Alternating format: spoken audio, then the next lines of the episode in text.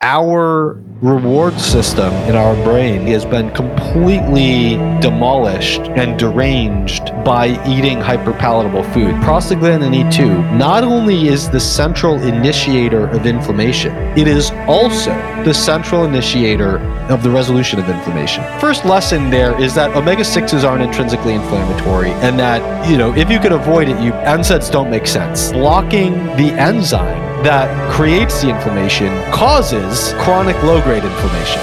Welcome to the Melanie Avalon Biohacking Podcast, where we meet the world's top experts to explore the secrets of health, mindset, longevity, and so much more. Are you ready to take charge of your existence and biohack your life? This show is for you. Please keep in mind, we're not dispensing medical advice and are not responsible for any outcomes you may experience from implementing the tactics lying herein. Are you ready? Let's do this.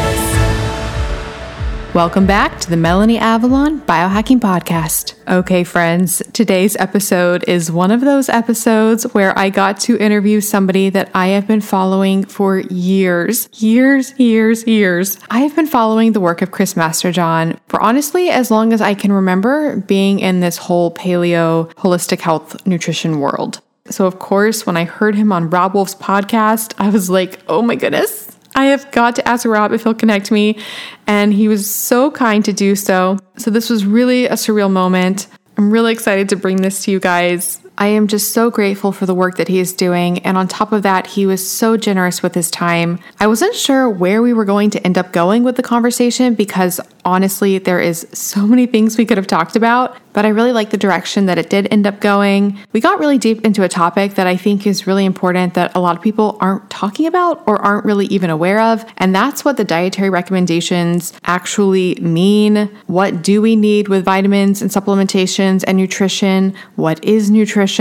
We also went down many tangents and rabbit holes, so I really think you guys will enjoy today's episode. The show notes for today's episode will be at melanieavalon.com com slash Chris Masterjohn. Those show notes will have a full transcript, so definitely check that out. There will be two episode giveaways for this episode. One will be in my Facebook group, IF Biohackers, Intermittent Fasting plus Real Foods plus Life. Comment something you learned or something that resonated with you on the pinned post to enter to win something that I love. And then check out my Instagram, find the Friday announcement post there, and again, enter to win something that I love. Not many people take me up on that. Definitely enter. You can win multiple times. People do. And what do you win? But usually full size beauty counter products. More on that in a bit.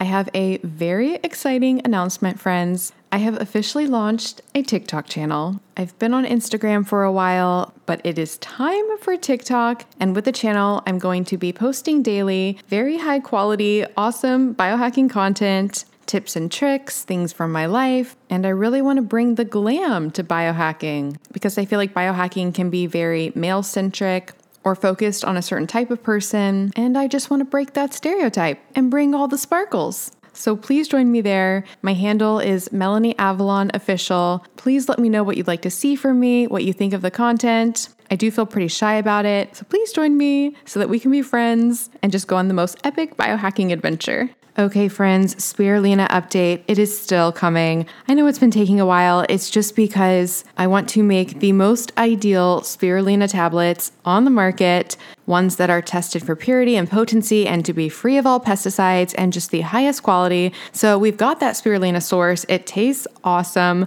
The issue we're experiencing is that in order to make it into tablets, it requires another ingredient. If you are currently taking spirulina tablets and they say they are one ingredient, they are not one ingredient. There is something in there that is helping to keep that structure. So we're trying to figure out which route to go with this. It's really fun because I keep trying different samples. I think I know which one I like the most, but we'll see which one I end up picking. Either way, I really love the taste of our spirulina. It doesn't taste fishy or algae and I really experience the benefits. So stay tuned for that. In the meantime, you can get my other Avalon X supplements at avalonx.us. Friends, have you jumped on the Serapeptase bandwagon yet? That's what I launched with, and to this day, it continues to be my most favorite supplement ever. It's a proteolytic enzyme created by the Japanese silkworm. When you take it in the fasted state, it actually breaks down non living, problematic proteins in your body, so it can help address an array of issues. Like I said, it will clear your sinuses, calm inflammation. It may help reduce cholesterol. Studies have shown it can break down amyloid plaque. It can help alleviate pain and so much more. I take it daily. It is one of the most important supplements in my arsenal. This is the new year. Start it off right. Get some serapeptase. You can get 10% off with the coupon code Melanie Avalon, as well as a 20% off code when you text Avalon X to 877 861 8318. That's Avalon X to 877 861 8318. Those codes will also work with my fantastic partner, MD Logic Health. For that, go to melanieavalon.com slash mdlogic. And of course, all of my supplements I formulated to be the very best on the market. They're tested multiple times for heavy metals and mold. They're free of all common allergens as well as problematic fillers, which goes back to that whole spirulina formulation issue I was talking about. They come in glass bottles to help prevent leaching of plastics into ourselves and the environment, and we even use the minimal amount of stickiness required for the labels to help with our environmental impact. To get these fantastic products, go to avalonx.us and definitely get on my email list so that you don't miss the Spirulina launch special. For that, go to avalonx.us slash email list. Another resource for you guys if you struggle with food sensitivities like I do, you have got to get my app Food Sense Guide. It's a comprehensive catalog of over 300 foods for 11 potentially problematic compounds. These include things you may be reacting to, like gluten, lectins, FODMAPs, histamine, oxalates, sulfites, thiols, whether or not something is a nightshade, and so much more. It even includes autoimmune paleo AIP status. You can learn about the compounds, create your own list to share and print, and finally take charge of your food sensitivities. It is a top Apple app often in the top 10 for the Apple food and drinks charts. And friends, get it now because I'm going to be updating it to a subscription basis soon. So you definitely want to get grandfathered in for life at one super low price. With the subscriptions, by the way, I'm going to be implementing some pretty cool features. So I need to do subscriptions to help support that. So, like I said, get it now before we change to subscriptions. You can get it at melanieavalon.com slash foodsenseguide.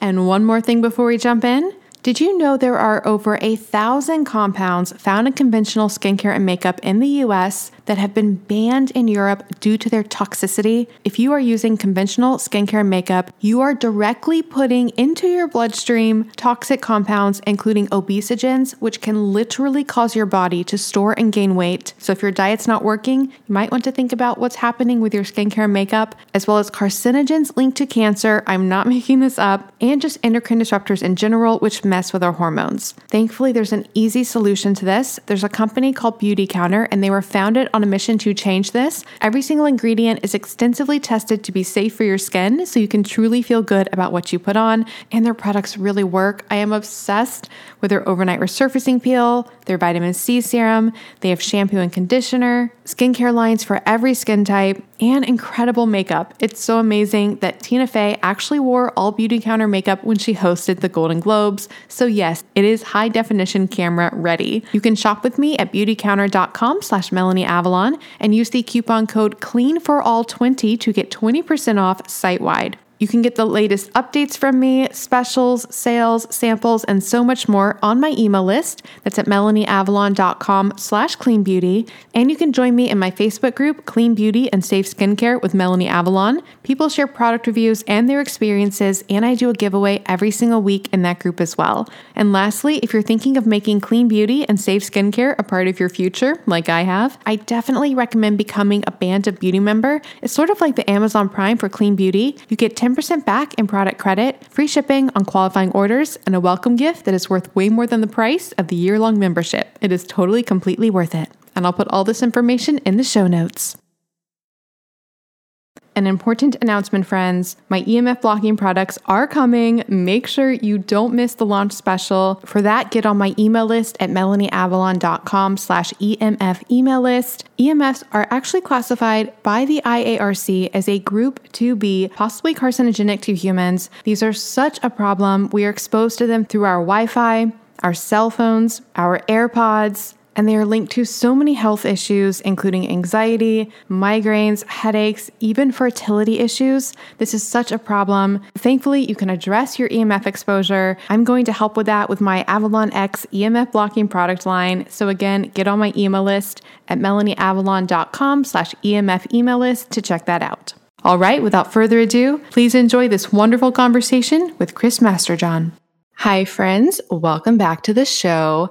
I am so, so incredibly excited about the conversation that I'm about to have. So, this is one of those guests that when I first decided way back in the day to even start this podcast, I made my list of dream guests, and today's guest was at the very, very top of that list. I am here with Chris Masterjohn. I have been following his work for years, probably since around 2014. How long have you been blogging, Chris, on the internet? Well, it depends what you mean by blogging, but I've been writing since 2004. Okay, so long time. I, I, I know the word blog is sounds very casual. This is more than just a blog, but I've been following your work probably since around 2014. What's so, so incredible about Chris's work is he covers pretty much every topic you could ever think of related to health and nutrition and not surface level. I was actually talking about this because I mentioned to my co host on the intermittent fasting podcast that I was going to be recording this today.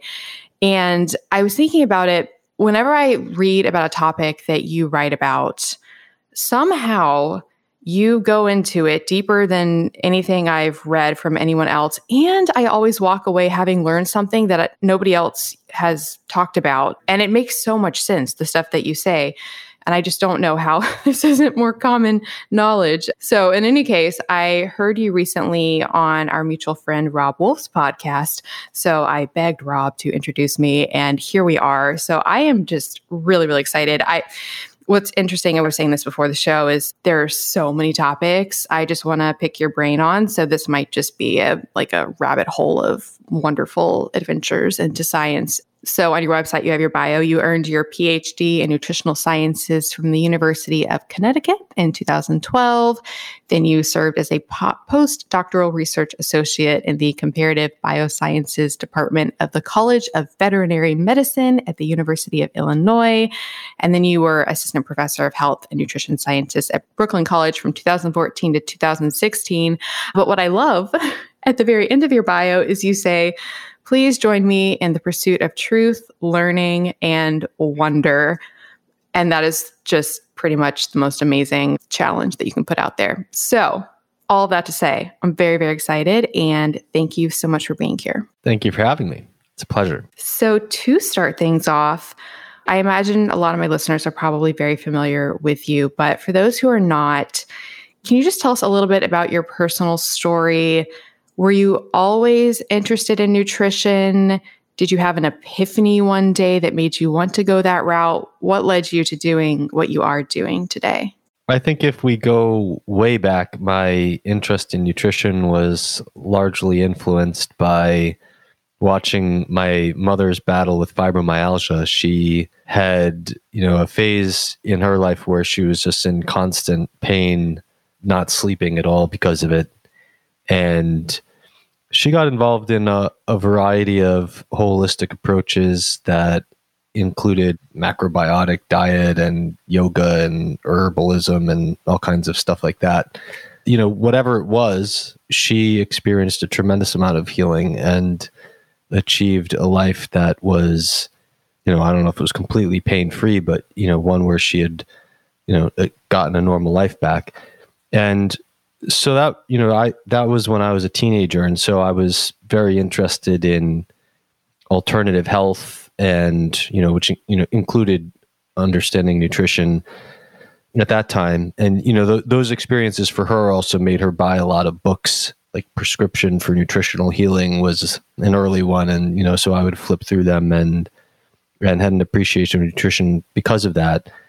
My curiosity and self experimentation led me down a number of different diet related routes. I was on the zone diet for a while. Barry Sears made that. That's like a 40% carb, 30% fat, 30% protein plus fish oil kind of diet. Then I got into veganism. I read a book called Diet for a New America by John Robbins of Baskin and Robbins Heritage. Of Baskin and Robbins. Yeah, yeah, he was like I mean I don't I'm not sure where he was in the family, but he was one of the the Robbins family from Baskin and Robbins and he he kind of was the family black sheep that decided that his um, family fortune was built on poisoning people by feeding them dairy products. so you know that that book argued that going vegan was basically going to save your own health as well as the welfare of the animals and the welfare of the planet. And so, for those three reasons, I went vegan. I kind of eased into it over six months. I was vegetarian for a bit and then vegan. The vegan phase didn't work out very well for me at all. And it was my recovery from that that really launched me into the career that I have now. So, when I was vegan, I developed a number of problems. One was that my teeth fell apart. So I, you know, I, I did have kind of a high cavity rate when I was a kid. I hadn't gotten a cavity in a long time by the time I was in, you know, my very late teens to early 20s. The vegan period kind of overlapped. I might have been 20 when I was I was either 19 or 20, so it could sort of overlap the turning of my teen my late teenage into 20s. I hadn't have, had a cavity for a long time, but the next time I went to the dentist after I had been vegan, I had over a dozen cavities and I needed two root canals. So that was that was a big problem. um, another thing that happened was I had anxiety disorders that you know kind of the collection of all the ones you would find in a textbook, but kind of you know mildly neurotic nuisance levels when I was a teenager, and they aggravated you know by an order or two of magnitude to the point where I was probably borderline psychotic when I was vegan. I remember one time, one particularly poignant example.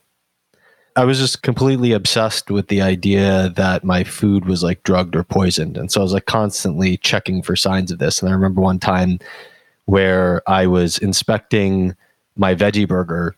I was ex- inspecting the wrapper for like 20 minutes looking for signs of tampering after some large number of those minutes, I think I had like scratched the wrapper, and so I found my evidence, but I you know couldn't decide whether I did it or it was there the whole time. I was so hungry, and I got really really angry myself for not being able to eat any food. I just threw the veggie veggie burger across the room at the wall, and then went into my room and cried. So many many things in this story happened that eventually ha- helped me to learn of the work of Weston Price. And the first thing, Weston Price was the first research director for what became the American Dental Association for 25 years. And then he became a pioneer in nutritional anthropology. And he had, he was exploring the world studying traditional diets and the transition to modern diets in the 1920s and 30s, and he was writing in the 1930s and 40s about it in a in a book called Nutrition and Physical Degeneration. And he had basically documented, I guess, two principles, one of which I think is not really very surprising or controversial today, which is that as people went from their traditional diets to what he called the displacing foods of modern commerce, white flour, white sugar, white rice, canned vegetable oils, syrups, and canned goods, their health, you know, dramatically declined. So physical degeneration, as he put in that title. And he was particularly adept at studying teeth and and facial structure. And so that's you know where his work really shined was in studying the destruction of the teeth and the palate that happened you know the teeth in the first generation and just the the the palate and the facial structure in the second generation on these foods. And I think not that every finding related to that was I should say he he didn't call his book Nutrition and Tooth Decay because he also developed a lot of evidence especially when he could talk to doctors that that lived with these people and could report on the incidence of other problems he he basically found that the destruction of the teeth and the palate correlated with the dramatic rise in basically all degenerative diseases. So he had some pretty good evidence around cancer and gallbladder problems and some other issues and he had some moderate level evidence around heart disease but you know the, the principal finding was that it, when you move onto a diet that is mostly based around white flour white sugar and these other displacing foods of modern commerce you, your health just completely falls apart. And I, I don't think that would surprise anyone. I mean most people just uh, to some degree acknowledge that you can't eat mostly white flour and white sugar. The other side of that, though, was that he really emphasized that these groups that he was studying on their traditional diets, who were very, who were extremely healthy, had bodies of wisdom about what to eat built on generations of experience and that they very much went out of their way to get certain categories of foods that Price, you know, he decided the important thing that tied these categories together was these foods' content of fat soluble vitamins. And so he outlined four categories of foods. And he said not every group ate all of them, but all these groups went wildly out of their way to procure foods from at least one, if not more than one of these categories. And these categories, as he grouped them, were egg yolks and organ meats in one category, dairy products, always full fat dairy products in another category. The animal life of the sea, so fish and especially shellfish in the third category. And in the fourth category was small animals like frogs and insects. And of course, in that fourth category, you, when you're eating animals that are that small, you are kind of intrinsically eating the whole animal. And so, you know, that one of the things that kind of you know, you know, I mean, the same thing is true with like, I mean, generally speaking, all these groups did eat the whole animal anyway. But you know, if you're talking about shellfish, you're sort of they're not quite wired the way that that like a walking animal is. You know, but you are eating the whole thing, and so you know the presence of sort of whole animal consumption. You know, with organ meats in one category, organ meats and egg yolks in one category, and and shellfish in another category and and small animals in another category is really something that's tying these together. And so I am reading this while I'm kind of on my way out of veganism and I'm realizing that not only was I not eating any of these foods as a vegan, but even most of my omnivorous friends were not eating many of these foods. You know, I would say in the American diet, the ones that we eat the most of are are eggs and dairy, but egg yolks have been kind of shamed from a health perspective for a long time because of their cholesterol content. People don't eat organ meats anymore for the most part. Some people do, but most people don't.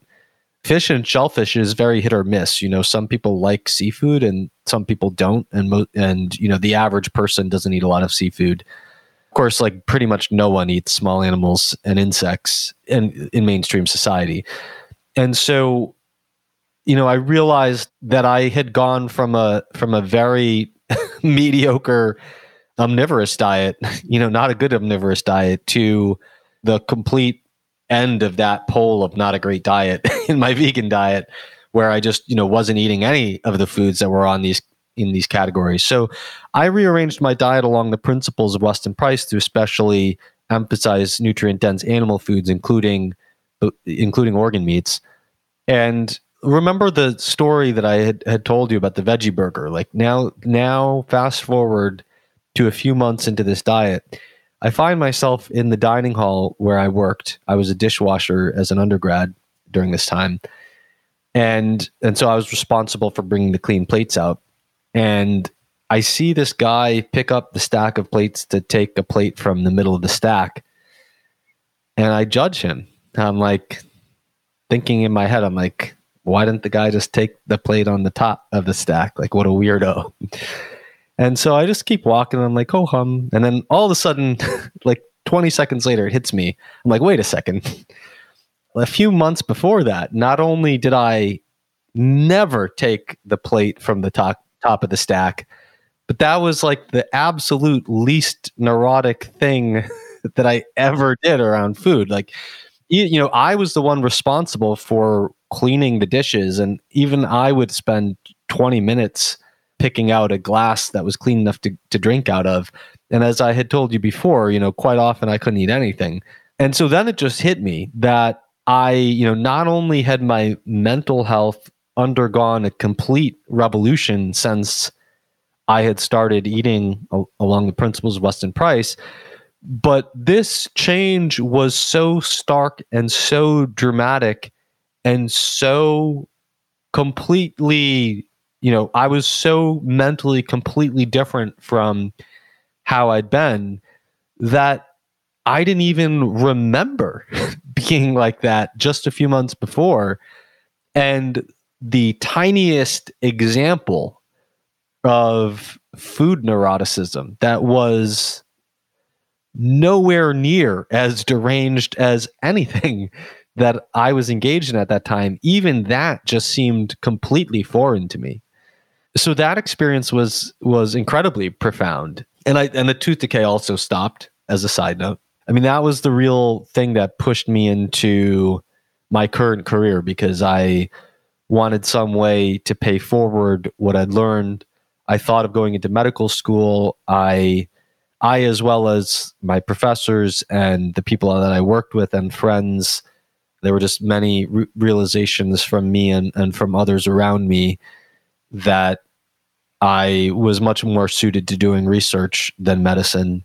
You know, in particular, I think that with my analytical brain, I'm much better at cracking puzzles and coming up with solutions that other people can use to improve their health rather than taking a body of knowledge of what is known and and applying it over and over again. I feel like those are kind of the the big differences between what medicine would have been and and research. And so that took me to my PhD in nutritional sciences and into my current position of independently creating science education around that topic.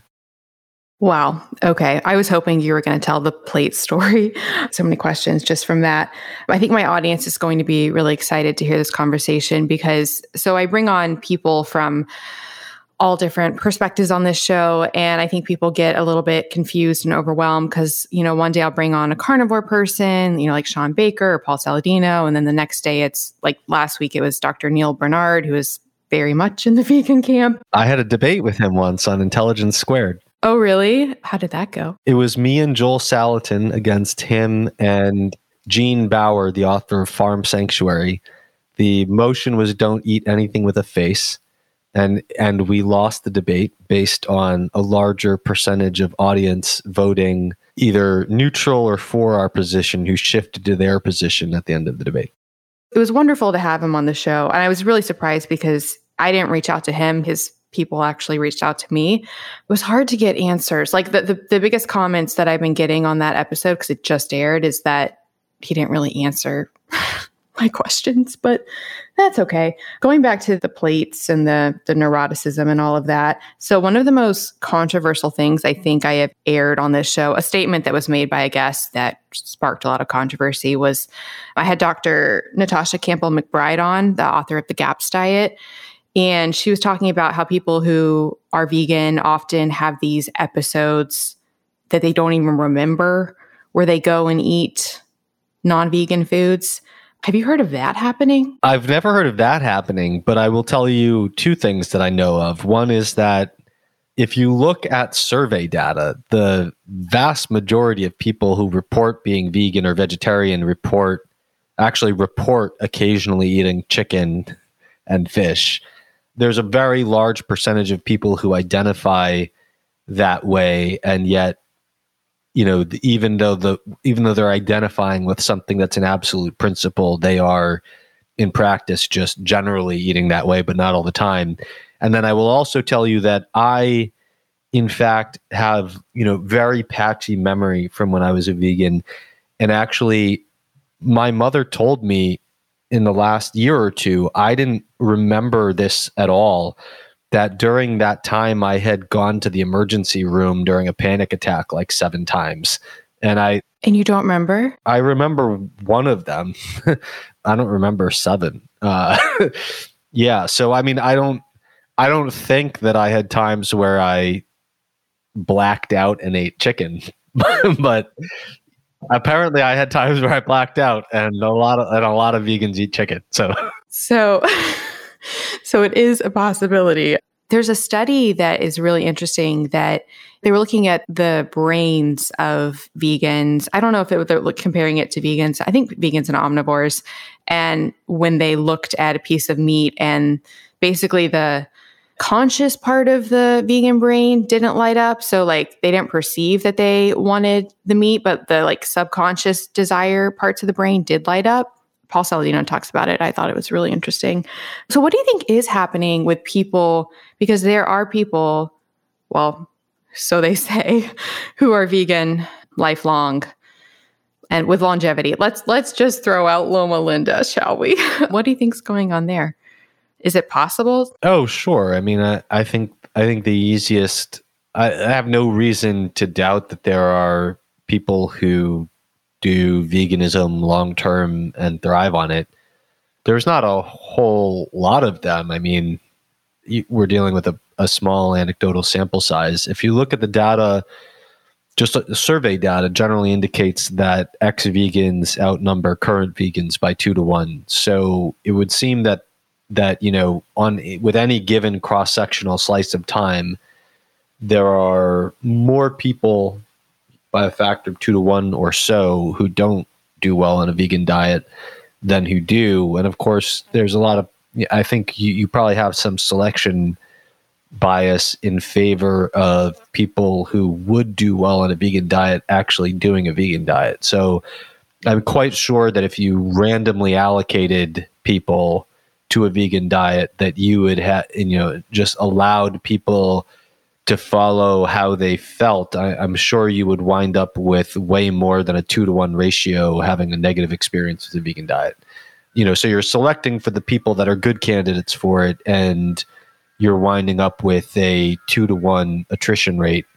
So, you know, I think that generally speaking, people don't do well on a vegan diet, but there are you know that third of people who stay on it for some given amount of time and the anecdotes of people who do well on it and thrive on it i have no reason to think that they're lying or deceiving themselves or us. I mean i would just you know, i mean that might be happening but i would rather just simply acknowledge those stories and say you know my my way to reconcile the good experiences with the bad experiences is to invoke the clearly true fact that people are you know very wildly in their nutritional requirements. And you know if you look at a vegan diet it generally can supply all of the essential nutrients as defined in a textbook where it's particularly weak uh, you know if it's well designed where it's particularly weak is on issues of how well absorbed are some of those nutrients from certain foods how well you know, some of those nutrients have to undergo undergo metabolic conversions in order to be useful. And so the animal form of that nutrient might be different than the plant form of that nutrient and the animal form of that nutrient is closer to what or is what humans require. And so some people might be better at making that conversion, some people worse at making that conversion. And then, of course, there are many things that are present in animal foods that are not classified as essential nutrients, but still might be health promoting.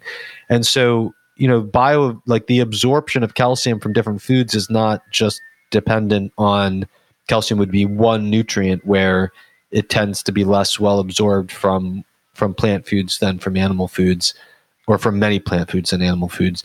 Not only does that depend on the, the particular food that you're eating, but it also depends on the person's gut. And so you're going to have variations from person to person on calcium absorption from the gut. The nutrients that require metabolic conversions examples include vitamin B6, vitamin A, essential fatty acids. Some people are great at making those conversions from plants, and other people are terrible at it. And so there's going to be a variation around that. And then you know, on things that are not classified as essential nutrients but are found exclusively in animal foods, you know, whether it's carnitine or carnosine or you name it from from animal foods the plant and the animal foods are just full of all you know many thousands of things that are not essential nutrients that might have some you know health value of consuming them. You know if there are it's generally not well studied when some people are bad you know worse than others at making something. Creatine i guess as an example. Like you know different people's synthesis of creatine is different. And this is something that you can get from animal foods that you can't get from plant foods. But no one really studies the synthesis of creatine. No one cares. I mean because you know there's a very there's very rare defects in creatine synthesis that are exceedingly rare and so those get studied but they're not thought to have applicability to other people but if it's not considered an essential nutrient, no one's really out there trying to study are there some people that need this under some conditions? Just generally our knowledge of those things aren't aren't very good. But I would not be at all surprised if variations in the ability to synthesize things like creatine, carnitine, carnosine, and so on are, or cholesterol even, are contributing to why some people just you know do terrible on a vegan diet and others do fine. And so I, I, think it's you know totally plausible that there are certain people that because of their constitution genetics gut etc they don't have a problem eating a high fiber diet. They don't have a problem with plant toxins. They don't have a high need for animal based non-essential nutrients. They are great at making metabolic conversions from plants for vitamin A, for vitamin B6, for essential fatty acids. They are great at absorbing calcium from the gut. You know, just all these factors that you could list. They just check the boxes on all of them. And so they're pretty compatible with a vegan diet. And those might be the people that thrive on it. You know, but but that there's a lot of boxes to check. And so it might be quite rare in the population that someone checks all the boxes. And you really only have to not check one of the boxes to have a bad experience on a vegan diet. Because if you're terrible at converting the plant form of vitamin A to the form that you need, and you check all the other boxes, you're going to wind up with a vitamin A deficiency. And you don't have, it doesn't matter if you're, if you're great on all your other nutrients, if you're deficient in one of them, you're going to have serious problems yeah, so I I see no reason to think that there's not some people who do great on a vegan diet. Hi friends. Do you want to come hang out with me and Dave Asprey and so many other guests I've had on the show? You simply must come to the 10th annual biohacking conference. May 30th through June 1st in Dallas, Texas. And of course, I have a massive discount code for you guys. I went last year to the one in Orlando, and it was one of the most fun times of my entire life. I met and got to hang out with so many guests that I've had on the show. I met so many of you guys. And of course, there's lots of Danger Coffee and Dave Asprey approved meals and dry farm wines. And that's just the social aspect. The conference itself is mind blowing. They have this incredible expo where they have all the biohacking supplements, all the biohacking things. You can learn about them, try samples, meet the creators and founders. If you haven't tried a lot of biohacking things, it's a great chance to actually try them out in person. Things like brain tap, infrared sauna, hyperbaric oxygen chambers, and so much more. There are so many incredible speakers as well. You can hear talks from people I've had on the show, like Paul Saladino, Dr. Daniel Amen, Dr. Sara Gottfried, Dr. Mercola, Dr. Anna Cabeca, and that is just a few of them. I seriously had the time of my life last year, and I would love to hang out with you guys. And you can get 35% off tickets. Just go to melanieavalon.com slash biohacking conference and use the coupon code BCMelanie to get 35% off your tickets. That's melanieavalon.com slash biohacking conference with the code BCMelanie to get 35% off your tickets. This code can be used for general admission or for VIP access. Seating is limited. They do sell out. They sold out last year. So get your ticket now. And if you come, definitely let me know because I want to meet you. So hopefully see you guys in Dallas. MelanieAvalon.com slash biohacking conference with coupon code BCMelanie. Get your tickets now. I'll see you guys there. Okay, that touches on something that I did have a huge question about talking about the potential to synthesize certain vitamins and our requirements. It kind of explains it based on what you were talking about earlier with Weston Price and realizing that all these different populations ate, you know, one of these four food groups.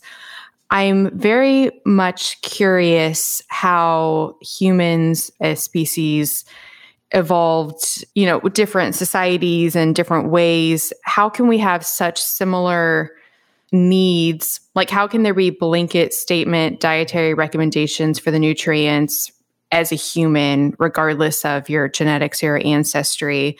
And then, so I guess the first question is Are these RDAs, and I guess you could talk about the official RDAs versus what the actual RDAs might be, but are the RDAs pretty consistent regardless of your genetics and your background and your your genetics and your background. And then two that ability to synthesize or not is that based completely on historically what you would have been exposed to or does it also affect the amount that you actually need? If you're not able to synthesize something as much does that at all mean that you don't need it as much or do you still need it? It's just historically you didn't need that genetic pathway to synthesize it more? Generally, if you, well, I'll answer the second question first. Uh, generally, if you can't synthesize something, you need it.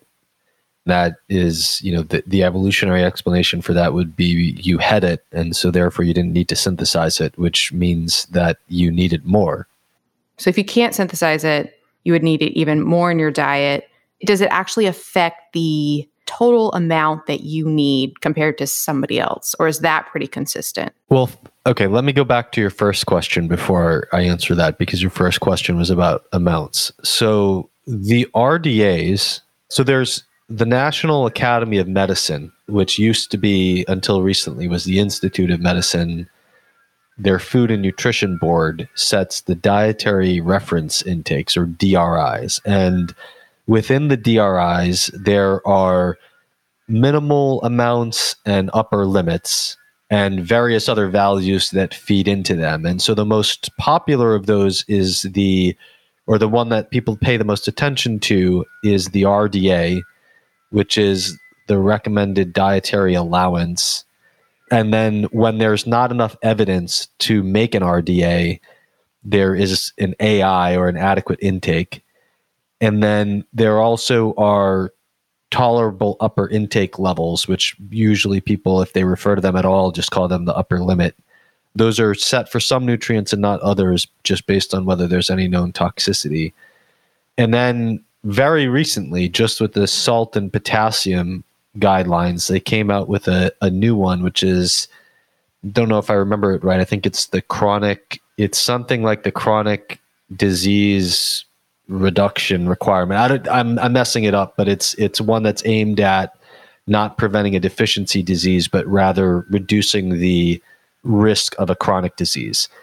And so then when people look at the values on a food package, usually those are the daily values that are set by the FDA. They are not set by the National Academy of Medicine, and they are not part of the group of DRIs that I was just talking about but they usually are derived in some way from the DRI set by the National Academy of Medicine. But actually, there are some there are sometimes some very significant discrepancies. So, like for the longest time, the daily val and they were recently revised, but for like most of our lives, the daily values were actually using like old DRIs from significantly longer ago. And so you would see, for example, that like the daily value for biotin was like 10 times higher according to the FDA than than the adequate intake set by the Institute of Medicine. There are definite discrepancies with what you'll find on a food label for these. But like dietitians will usually utilize the DRIs. Food tracking apps will often they may be using the daily values or the DRIs. You would have to look. And then if you if you Google like what's the RDA for something or what's the upper limit for something, you're generally going to find the DRIs. Okay. So the RDA, when there's an RDA set for a nutrient, is set on the assumption that the amounts, and this is where I'm getting to the answer to your question about about variation. The RDA assumes that there's variation in the amount that different people need of a nutrient. And the RDA is not meant to be used by an individual to say you need to consume this amount. Rather, the RDA is basically set for a population. And first, what they do is they calculate an estimated average requirement or EAR for a population. And then they try to make the RDA cover 97.5% of the needs of that population. And generally like so what they usually this involves like assumptions rather than data. So and that's because usually they have no idea what the variation in the need for a nutrient in the population is. So like the standard thing that they do is they say we have no idea what the variation in the need for this nutrient is. So we will assume that it is normally distributed, which means that it takes the shape of an ideal bell curve. And we will assume that, you know, if you have so if you have data that that takes the shape of an ideal bell curve, two standard deviations covers you know would move you like if you take the mean and you go up two standard deviations you'll arrive at the 97.5% coverage point. So you have 2.5% of the area that bell curve is is left out so they assume that there's a bell curve of some variation. They say we have no idea what that variation is but we'll assume that a standard deviation is 10% and so we will cover the need for 97.5% of the population by taking the estimated average requirement and multiplying it by 1.2. In other words, adding the two standard deviations of 10%, so adding 20% to it to cover the needs of 97.5% of the people. Now, one of the problems with this approach is that anytime they ever do have any data on the variation in the need for this nutrient, it's way higher than 10% so like there's never been a nutrient where they've measured the variation and the needs for the nutrient in the population and arrived at something as small as 10%. But they, you know, for a very long time when the DRIs were being set, the person who was like the chair of the committee over like actually probably the majority of the DRIs that are set was at that time very concerned that if you set the RDAs too high, everyone would be go out and be supplementing, and then every then we'd wind up with like a mass vitamin toxicity problem. Under this concern, they systematically erred on the side of setting the DRIs to be in the absence of knowing exactly where they should be on the lower end of where they thought they might they might turn out. And so if you look, for example, at niacin, niacin is a case where they had four studies that all estimated the variation in the need for niacin.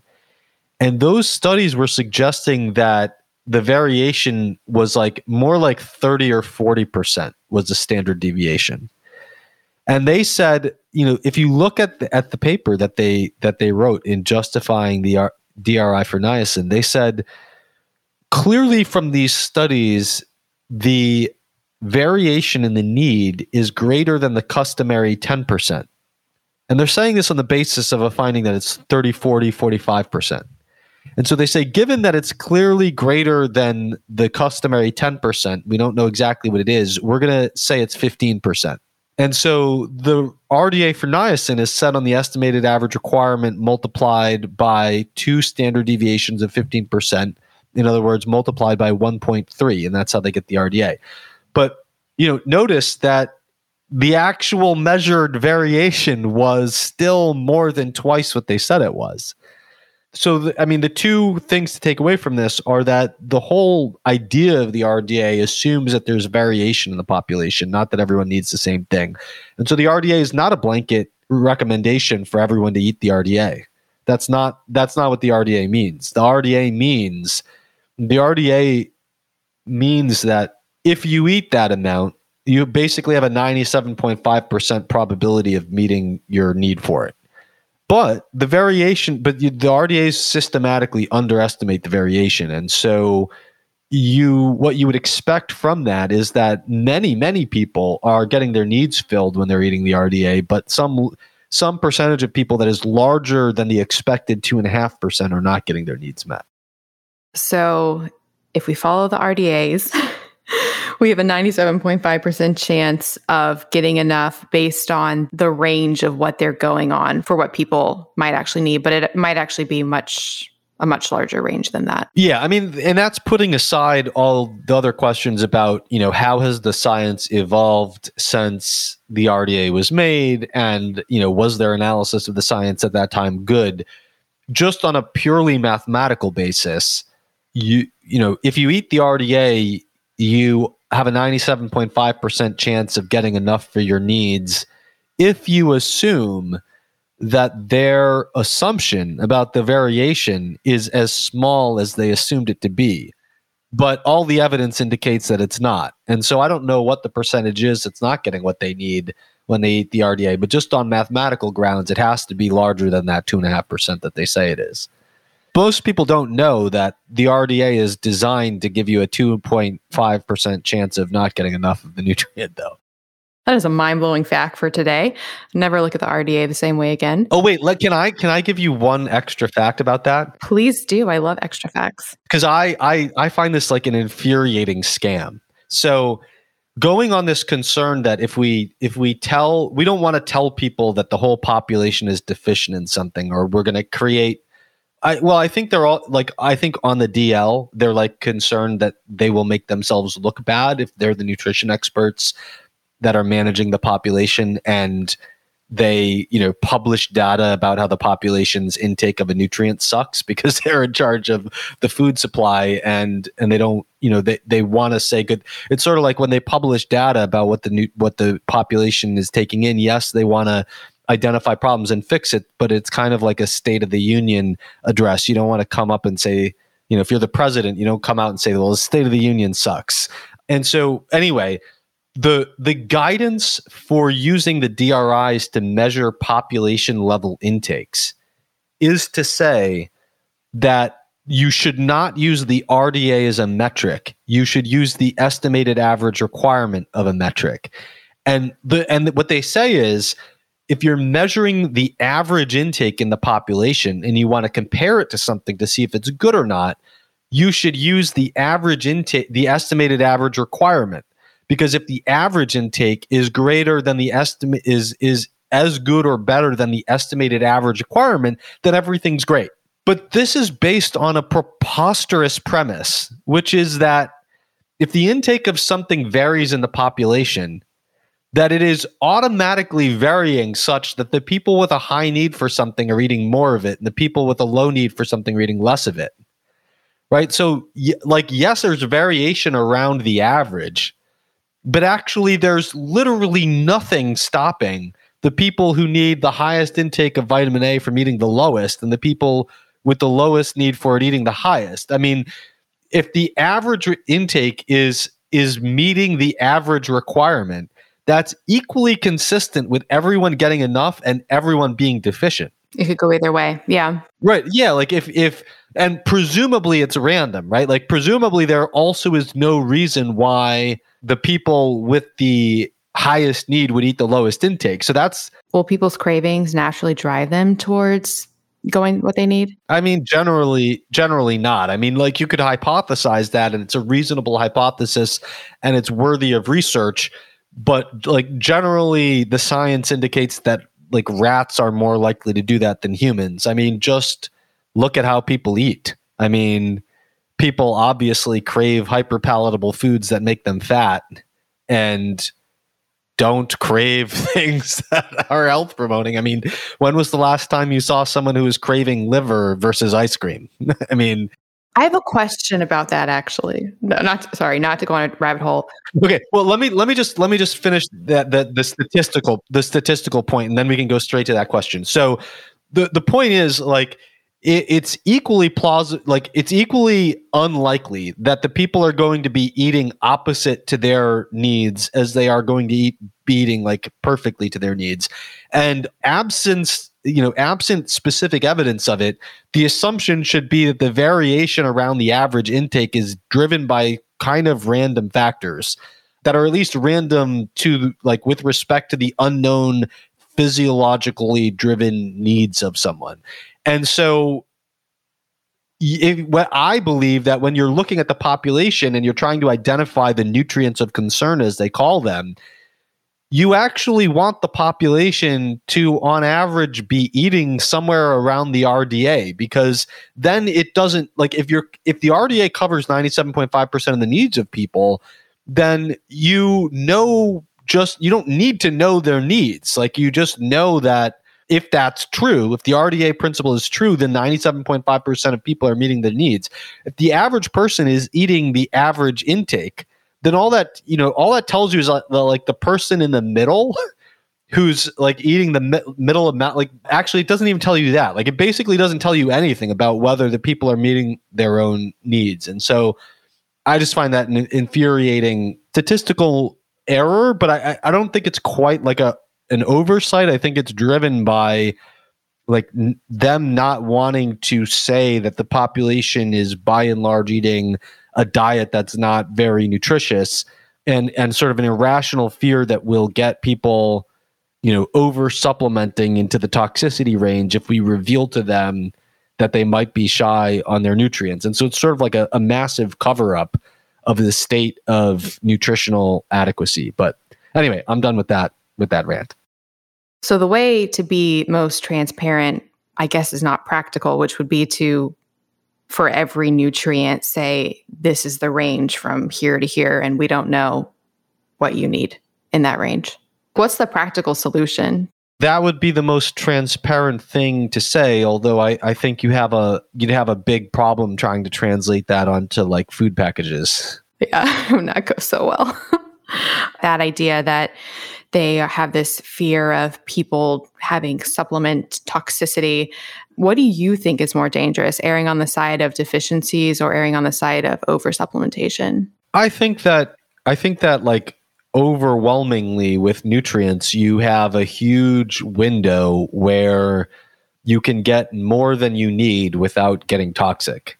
These aren't pharmaceutical drugs where the risk profile is such that there's no principled assumption of safety through any exposure range. Like generally speaking, humans have overconsumed like one of the one of the points that Weston Price made was that if you measured the nutrients of these extremely healthy people on their traditional diets who had not gone through modern industrialization, they generally like fourfold overconsumed their basal requirement.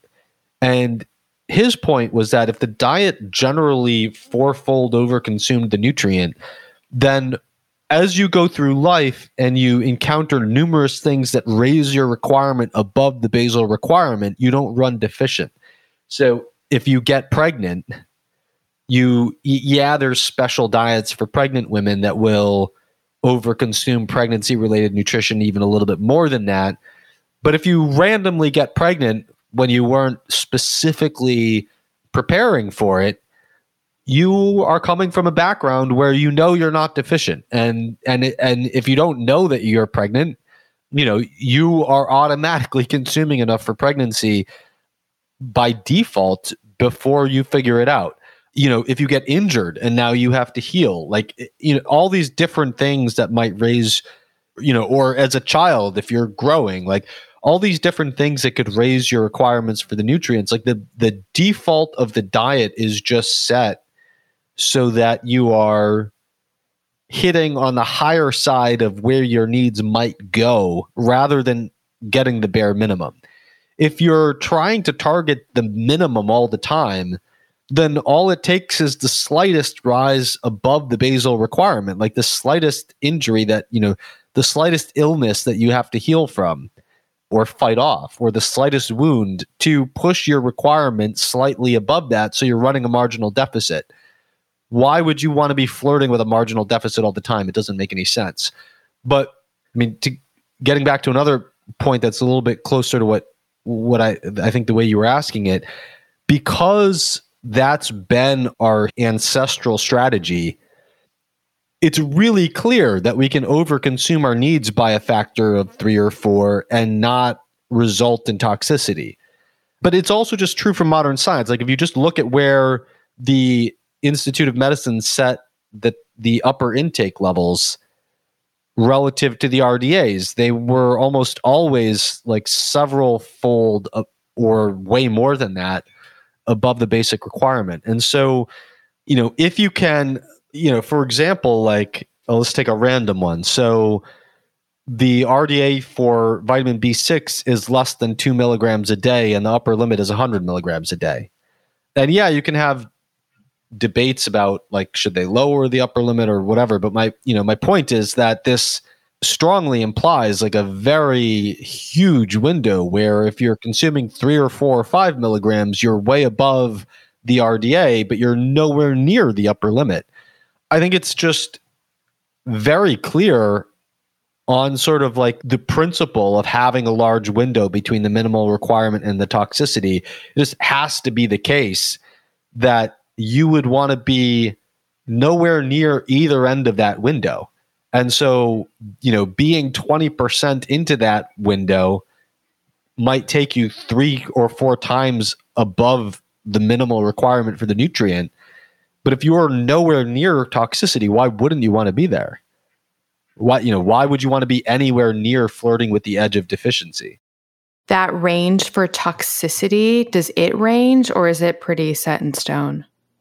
Is it the same as the deficiency? Oh, well, I mean, it, it's probably the same in principle, but the data is always very sparse. And so they don't they don't set it like that. The the way that they set it is they look for a no adverse effect observed level and a lowest adverse effect observed level. And they try to impute where the true value of the lowest observed adverse effect. And if they're and then they multiply it by an uncertainty factor. And that uncertainty factor, because you're trying to protect against toxicity, brings the upper limit lower than where it would be without that uncertainty factor. And the poorer the data is, the more conservative you are. And so for vitamin B6, in the example I just gave, the evidence was very poor about where toxicity started. And the lowest dose used in case reports of neurological disorders that could be caused by it, we're using 500 milligrams of vitamin B6 per day. And they said because the data is so sparse and so unclear, we are going to use a safety factor of five. And so they divided 500 milligrams by five to get 100 milligrams.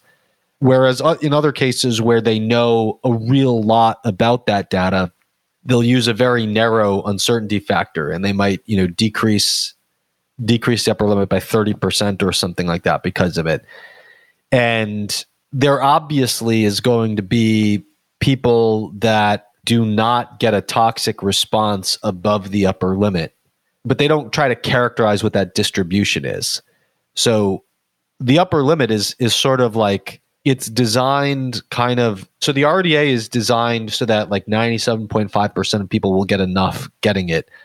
The tolerable the tolerable upper intake level is sort of like placed outside of the curve on the left so that there's some bell curve of toxic responses across doses above the tolerable upper intake level, but you're not trying to be part of that curve at all. So you are trying to be way to the left of that curve meaning a much lower dose of the nutrient so that you're not even in the curve. So the distribution theoretically exists, but they're not trying to characterize it because they're just trying to not be part of it. they're saying there's some bell curve of distribution over there, but we don't care what it is. We're going to stay over here. We're going to go nowhere near that bell curve. the question that I thought of when you were talking earlier that you touched on, this is something that has haunted me for so long, and it has to do with cravings of things. And you talked about you know, people don't go out craving liver.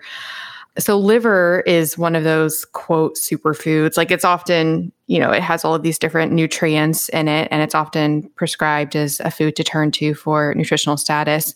But I feel like there are so few people that naturally like liver. Like it's hard to get people to eat liver. Even people following like a whole foods based diet. Like even I like I pretty much love everything but like plain liver I I just can't stomach. And like, why is that? Why do we not have a craving for liver? I mean, I don't want to make a blanket statement, but I have noticed this just in general when it has so many nutrients. Is it because of toxicity issues? I mean, that's plausible. and worthy of investigation, but I doubt it. I don't know if you've ever talked to Stephan Guyenet, but I think he would be a great person to ask about this as well, just on the topic of he's a neuroscientist who, you know, we look at a lot of the same stuff, but he he comes from more of a neuroscience background. But my answer to that would be first of all, rats do crave liver.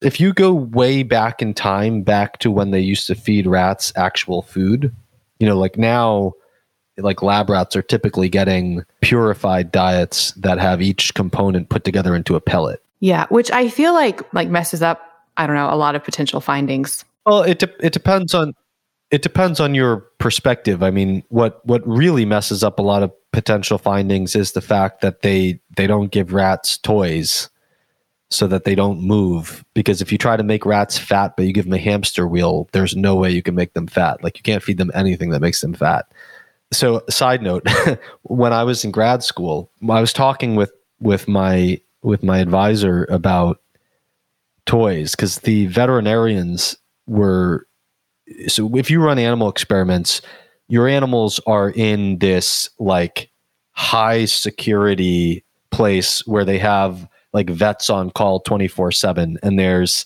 staff that take care of the animal place and you just go down there to feed them and they're like these are I'm part well part of the security is to not get pathogens in. Part of the security is to not get like you know blown up by animal rights activists or something. So like not where when I was did my postdoc all the animal facilities were like not placed on the naps of the school. And they were like and they were like you know these doors that you wouldn't notice to get there. And you had and you had to have like you you had to get like your your scannable ID had to get modified so you would have permission to get in there and there's like this door that you know leads to like this white hallway to this other door. It's like very hidden.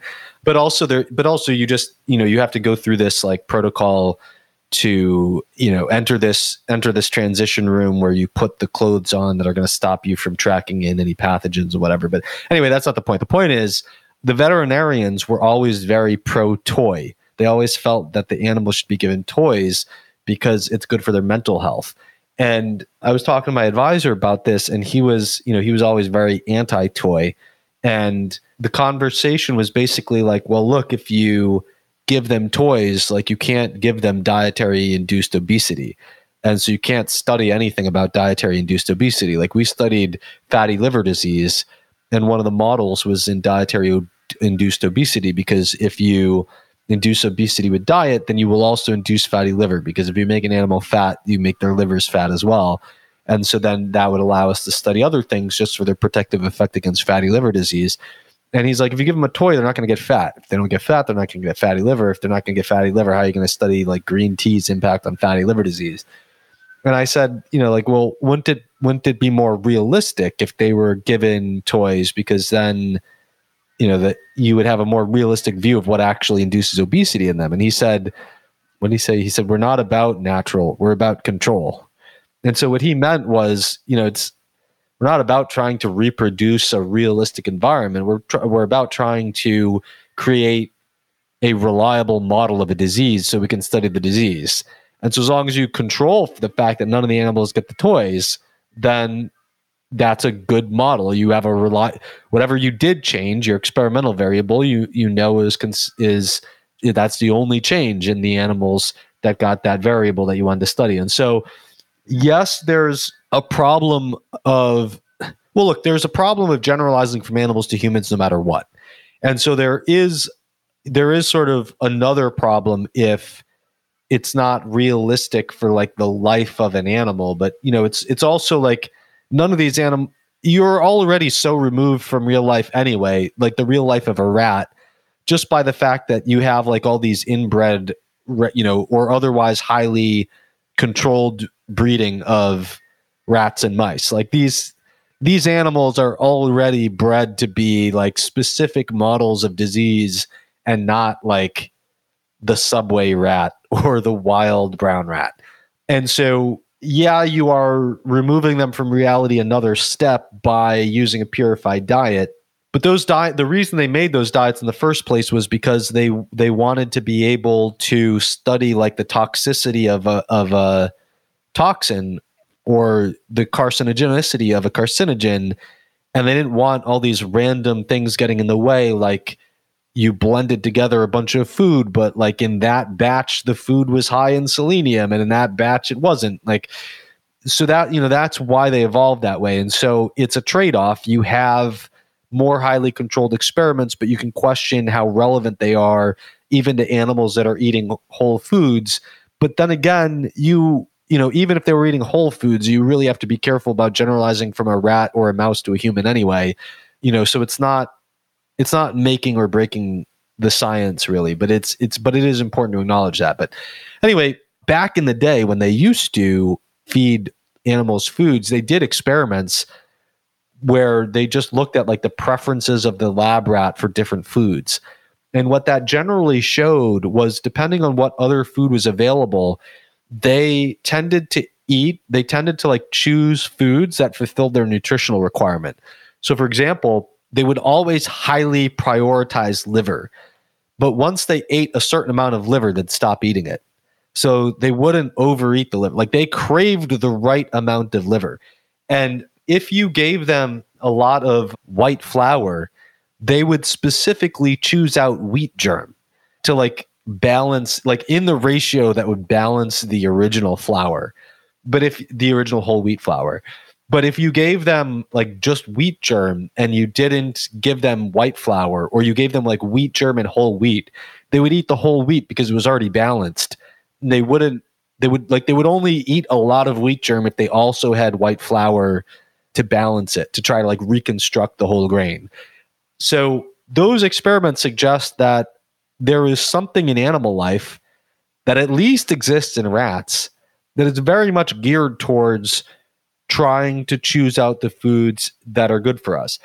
Now, in humans, I don't know. So if you look at the work of Weston Price, he clearly identified traditions around eating foods that they knew were needed to nourish them. But if you if you look at the body of knowledge they had, two things arise. So one was like Price was very emphatic that strength of character to go out of their way and get these foods was very important. So he made it sound very effortful that they were going out to get these foods. Not that not that he didn't like he didn't describe populations that were just like, oh, we love liver and we are lucky because of it. It was like we're going to go out of our way to prize these things and to develop a culture around eating them because we know that they're good for you. But also, if you look at like what they knew about why they were good for you, there are things like we know that you can eat eyeballs to cure blindness. And so, you know, what kind of blindness is cured by eating eyeballs? Vitamin A deficiency blindness. Like the the Canadian natives of the Arctic, they knew that they could cure scurvy with eating adrenal glands. And so they would, when the moose were in mating season, they would cut out what they called a little ba- ball of fat above the kidney, which was not a little ball of fat, it was the adrenal gland. And they would cut up it into into pieces and they would give every little Indian and every big Indian in the tribe a piece of adrenal gland. And that's why they didn't get scurvy and why scurvy was a white man's disease. But the fact that they knew that indicates that they did get scurvy. like how would they know how to how to prevent scurvy with adrenal glands if they didn't get scurvy? So all of the you know that is particularly consistent with the fact that humans needed more than their cravings to eat a good diet. They needed a body of knowledge that was passed down over generations where they clearly had experience with nutritional de- deficiencies. Now, that doesn't mean that they got nutritional deficiencies because they had completely lost the cravings that other animals have for nutritious foods. You know, it's quite possible that they that just limitations in their environment it could have been that they knew about these deficiencies because of access issues. So for example, like in a in a new environment, where the foods were different or in a disaster or a case of over hunting or or like in you know in marginal environments like in the arctic there's just you know it's very hard to get certain foods during certain parts of the year so all of those could have created opportunities for deficiencies that then layered on top of their natural cravings for good foods a body of knowledge that would uh, make them more robust to those deficiencies. So that's that's plausible, but then you have to ask, right, why you don't know anyone that loves liver. Well, I so I was just talking. I was on a. I was interviewed by a guy who lives in, or he, he I think he lives in the city now, but he's from a, a Greek village, and he said that you know people fight over the organ meats. Like during Lent, they'll fast from animal products, and then on Pascha or Easter, they will eat lamb, but they like they fight over who gets the brains and who gets the liver and stuff like that. So I I think it's possible that these are. Com- I mean, it, I could come up with two hypotheses. So one is that these are totally cultural, and so if you have the body of knowledge that liver is so important, you teach your kids that from a young age, and during development, because they eat liver and they and their body feels how they respond to it, and because that's also reinforced culturally, they develop a craving for it because they have programmed their response that way during development. And so during then later during adulthood, they still have that that pro that programmed response. And then uh, you know that so that's one hypothesis. And then I, I guess another and these aren't mutually exclusive, but another hypothesis would be our reward system in our brain, in our society has been completely demolished and deranged by eating hyperpalatable food. So it, it might be that that system actually works normally by default if you don't throw at it foods that have been designed to manipulate it. And that it just it is just gets completely deranged by through development eating you know being constantly barraged with foods that are designed to manipulate it to make you eat more of those bad foods. And also a culture that reinforces that. I mean our our culture doesn't know anything about the value of organ meats and very much treats junk food as kind of like a thing to aspire to i mean yeah there's health culture that that demonizes it but i think most of us when we grew up grew up with cultural reinforcement of like oh, it's you know, I, I ate a good dinner. Now I get to eat ice cream, and like you know, these these things were like cultural rewards as well. So I don't I don't know. I mean, I, I guess I guess the interesting question would be like if you the thing is you can't raise a human with no culture, but like you know, as it would be as a thought experiment, it's interesting to think about like what if you you know raised new humans in a completely free choice environment and taught them nothing about food, would they have a craving for liver? I, I, I don't know. There was a woman who studied this. I was reading about it in a book recently, and she had kid like baby or I, don't know how I don't know how old they were. They were really young, but they were given free access to a range of foods, and it included foods like this. The breadth of the foods would cover their quote nutritional requirements, and they wanted to see what the kids would do, and they did naturally eat certain foods. It was kind of like what you were saying before, where they would like like the rats eating the liver, and then when they get enough, they're done. It was very much that effect, and it was a lot of like weird foods. I'll find it and email it to you. So that's, I mean, that's interesting, and it it it makes me wonder, you know, how that would evolve over time because.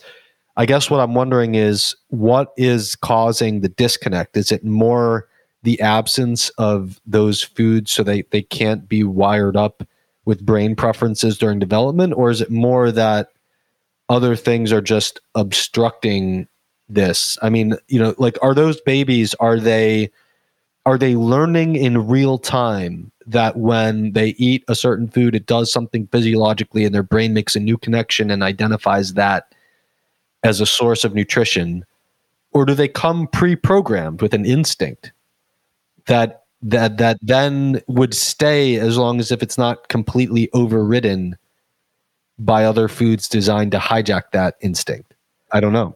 Friends, you guys know I love wine. Do you love wine? I've done a lot of research on wine, and I truly believe there are a myriad of health benefits. The longest lived populations drink wine. The polyphenols have a ton of potential health benefits, activating anti aging sirtuins, potentially supporting our immunity, maybe even encouraging weight loss. Yep, it's actually not alcohol that makes people gain weight, it's what they eat when they drink. But if you want all of the benefits of wine, the type of wine you're drinking is key. Conventional wine in the US is often full of toxins. We're talking things like pesticides, mold, and additives, dyes, colorizers, artificial flavors. Have you even seen some wine that says vegan? That's because conventional wine isn't even necessarily vegan because of the additives. I am obsessed with a company called Dry Farm Wines. They're not a wine producer, but rather a wine investigator. They go all throughout Europe and they find the wineries practicing organic practices, and then they test those wines to make sure the wines are, wait for it,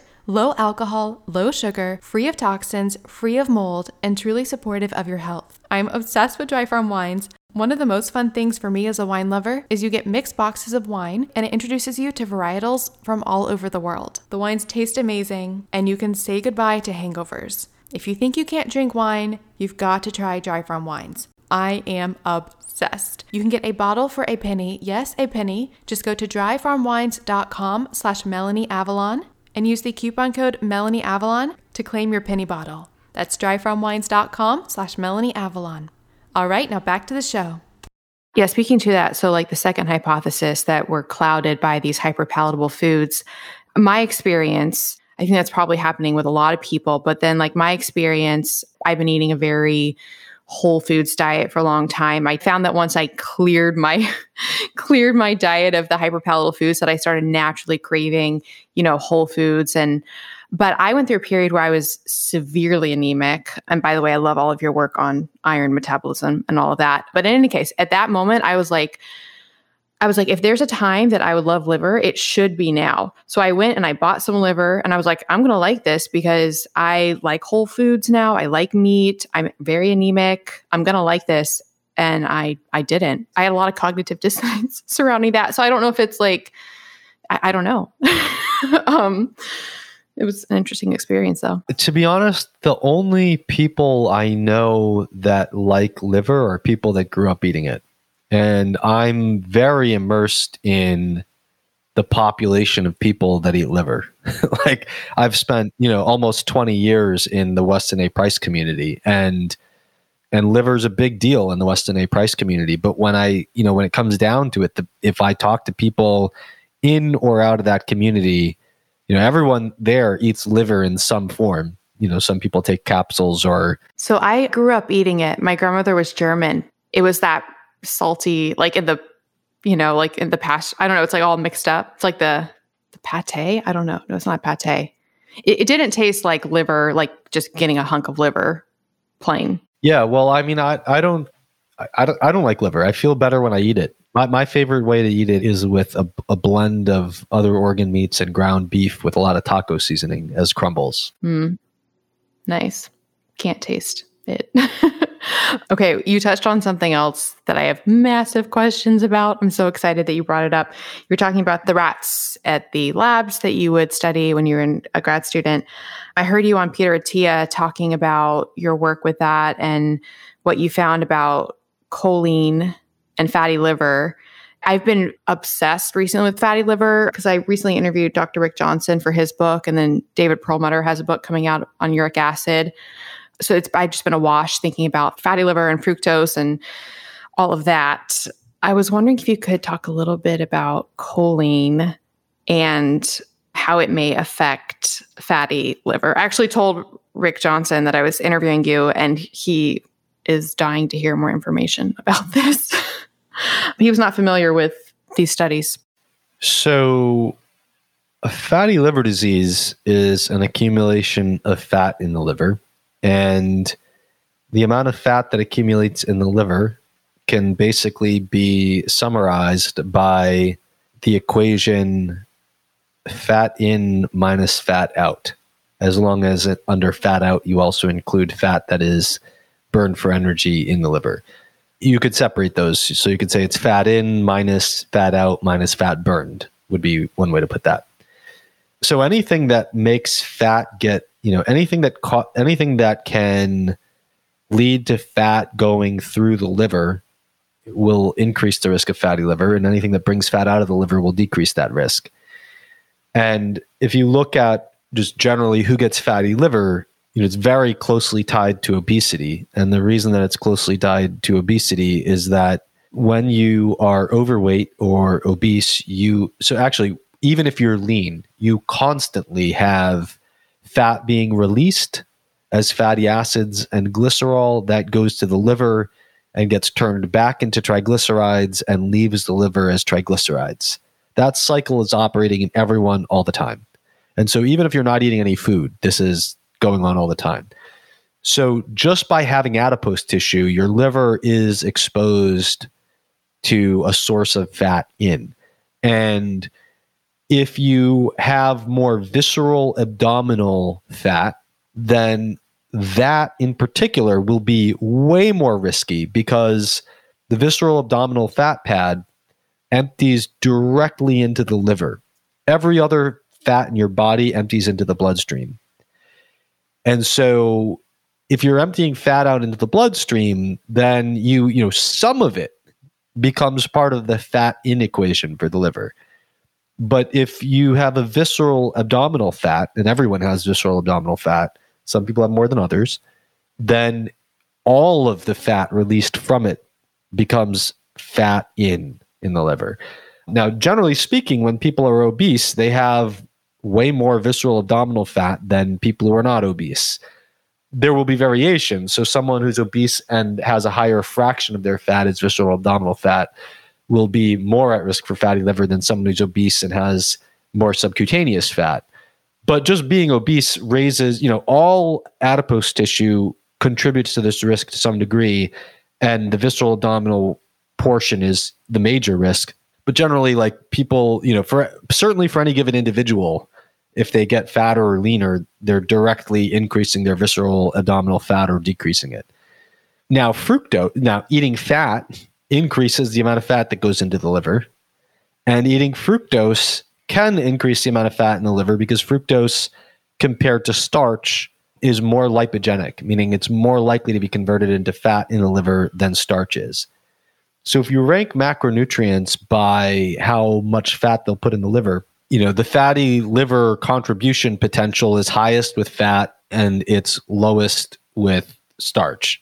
Now, protein is a whole other animal, and I'll get to that in a minute, and it highly relates to the to the choline story among fats, the ones that are more easily burned are are the least likely to contribute to, to fatty liver. So generally, chain length and saturation all increase fatty liver potential. So MCT oil, which is shorter chain, is less likely to contribute to fatty liver than olive oil, which is long chain fat. But all things being equal, if you're eating more saturated fat, you know, tallow versus olive oil, the tallow is going to contribute more to the fatty liver. Now, I, I actually I want to I should clarify. I don't when I say contribute to fatty liver, I just mean contribute to the fat in portion of that equation. That doesn't mean you could eat a 100% tallow diet and not get well, not a 100%, but you could eat, you know, inordinate amounts of tallow. And as long as your fat out part of the equation or fat being burned part of the equation is operating to match it, you will never get fatty liver disease.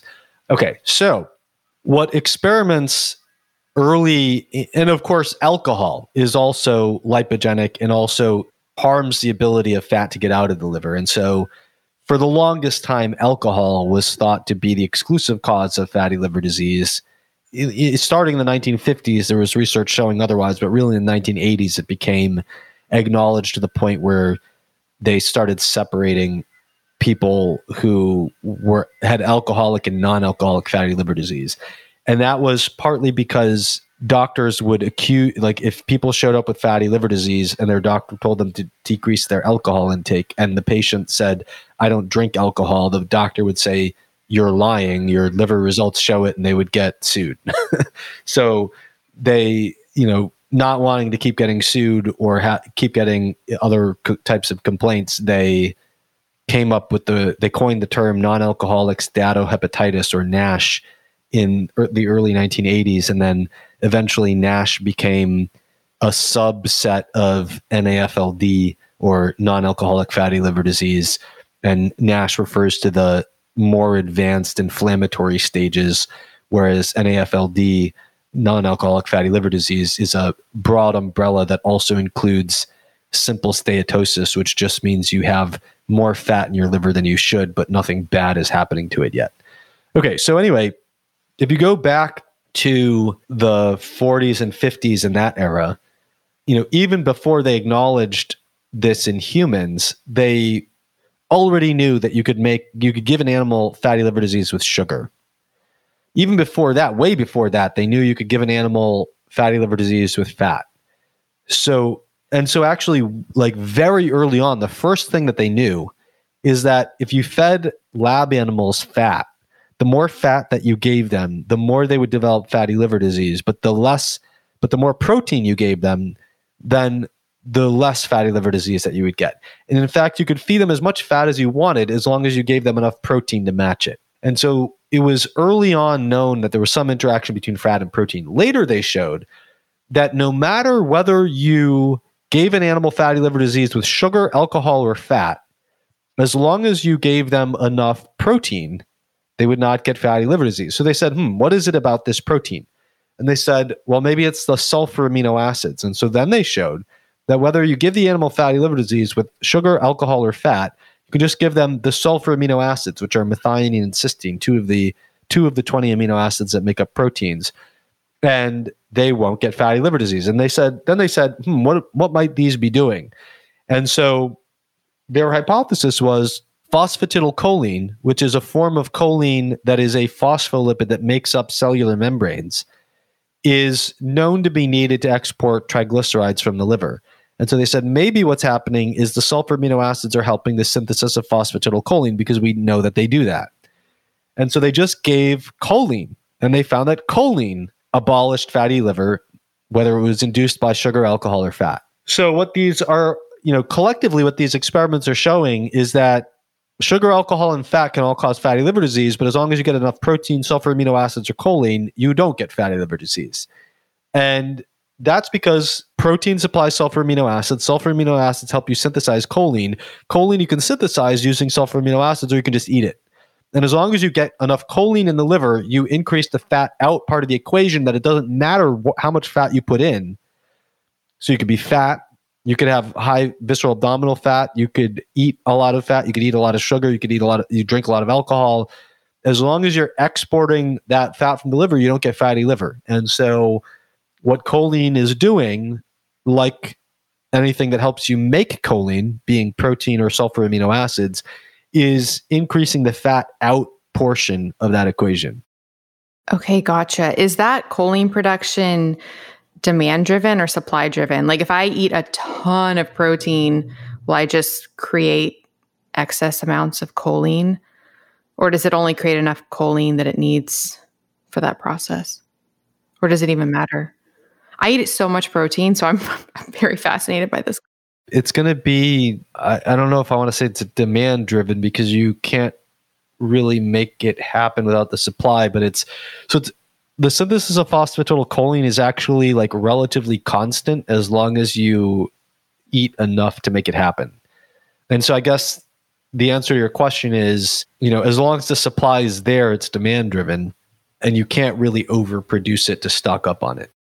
Have they done studies giving high dose choline to like rodents or whoever they're studying in in a very like lipogenic for fatty liver diet situation and absolved it? Yeah, that's what those that's yeah, that's exactly what they did in those early experiments. They created fatty liver disease through every means that they knew how and they showed that as long as they provided enough protein sulfur amino acids or choline, then whatever they would do that would create that fatty liver disease wouldn't. Yeah. So, and that's what you're saying when I was listening to your interview that the rodents that you guys used, you fed them casein or you did not feed them casein? No, we, so I fed rats 60% fructose diets and I expected it to cause fatty liver disease and didn't.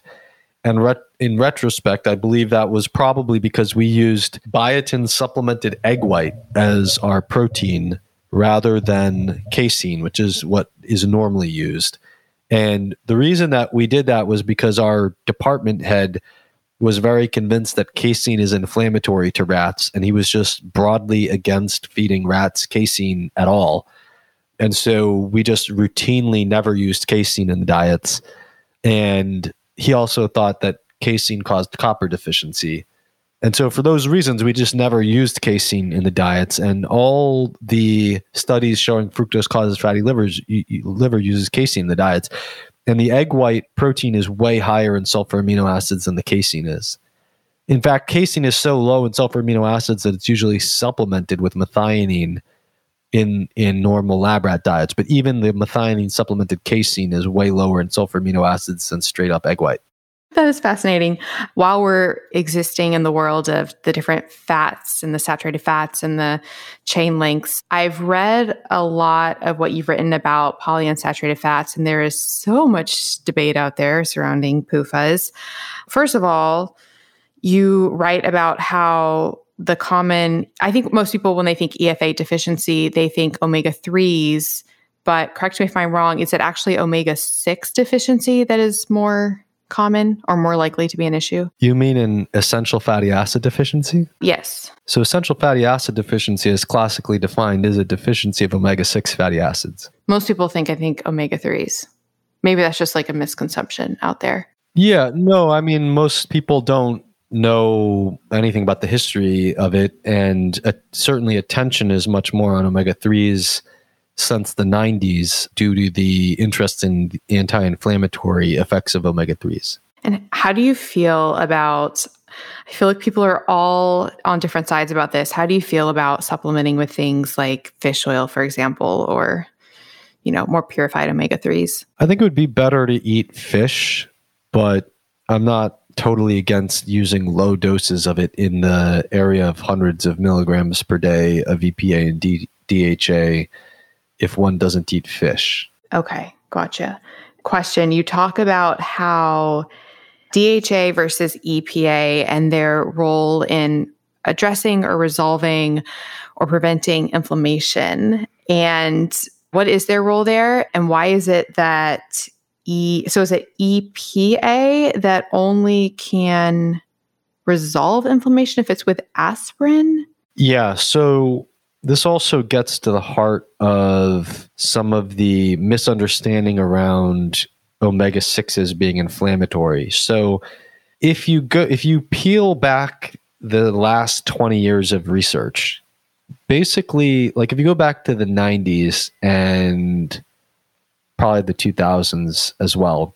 Basically, everyone thought that inflammation was an active thing and that inflammation went away as a passive phenomenon. Like, if you are inflamed because you're sick, the inflammation goes away later because you're not sick anymore.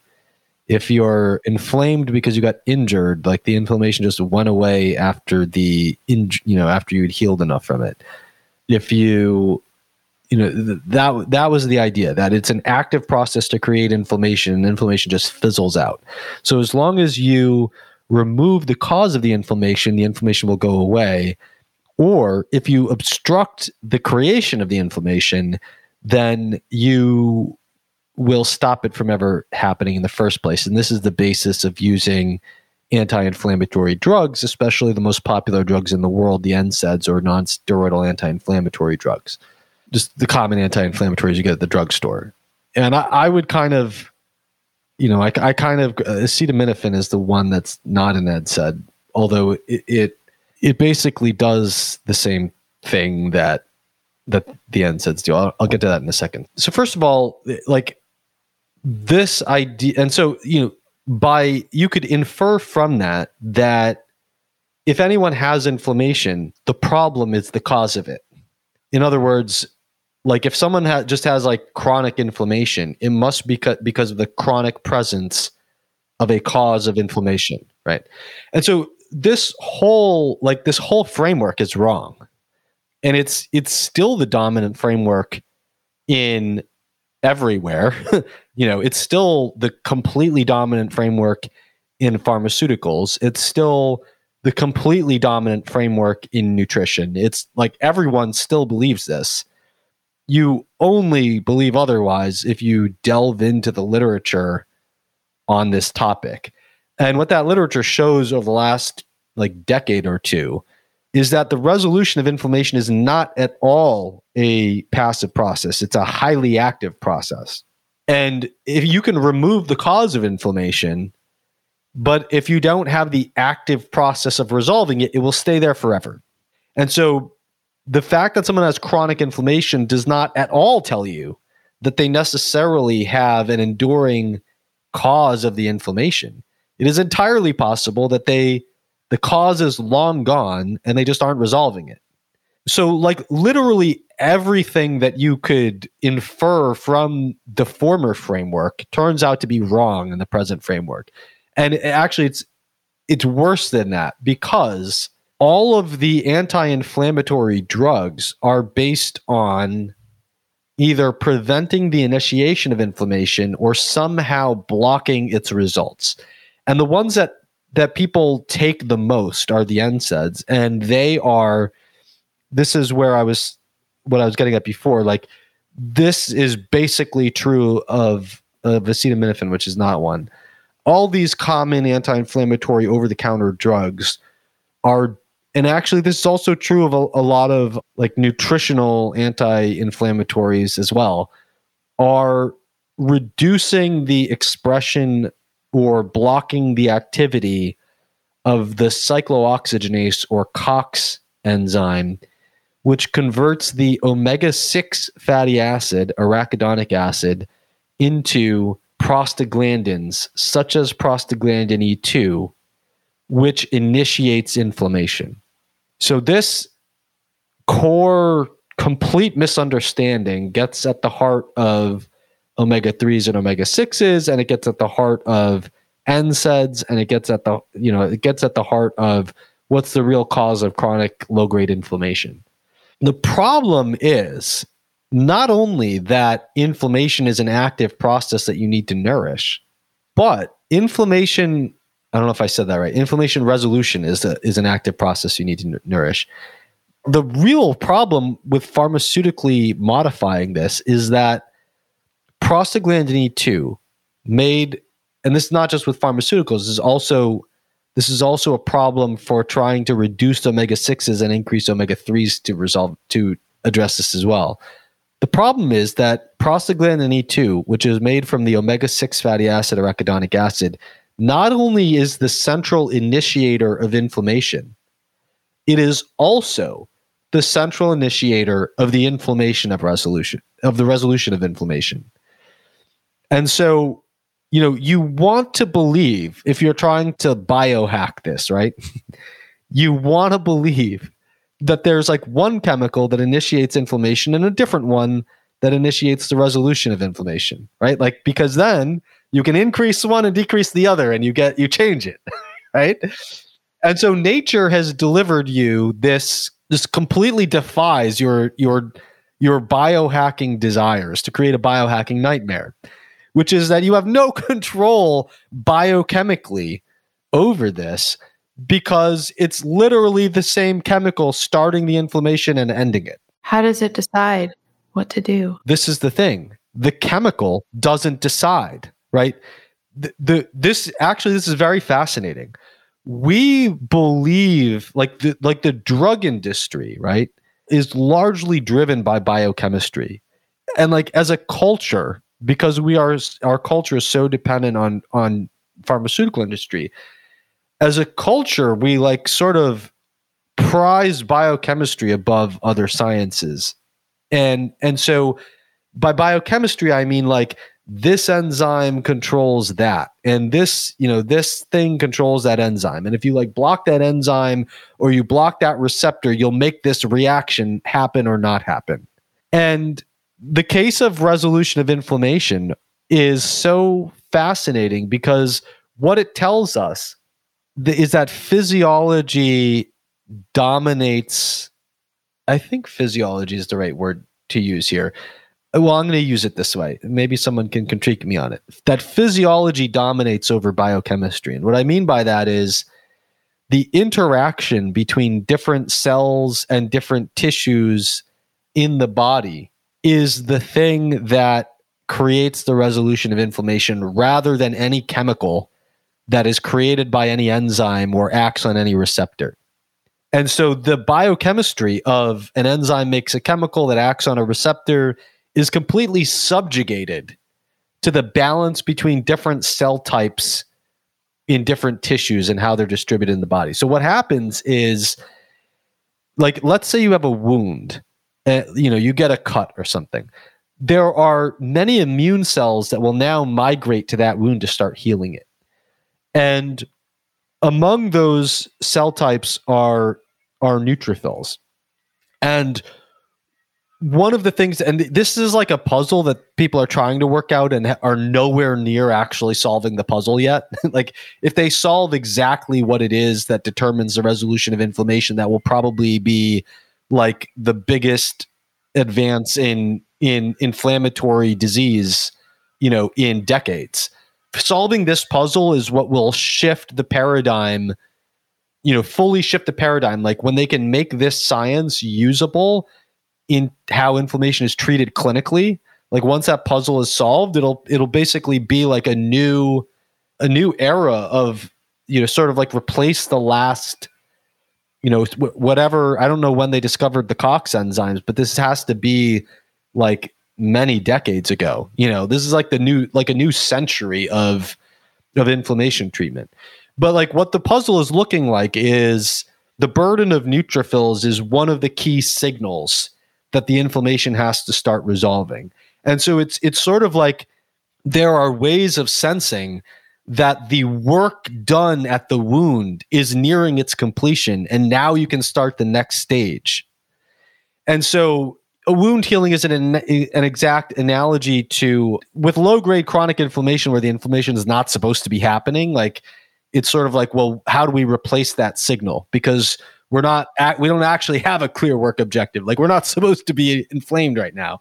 But if you look at like what's happening at a more granular level it's actually quite fascinating because there are some cells that make certain enzymes in a pathway and other cells that make other enzymes in the pathway and those cells have to be next to each other in order to make certain chemicals get produced and so it's like prostaglandin E2 made from the omega 6 fatty acid arachidonic acid using the COX enzyme that you inhibit with all your anti inflammatory drugs.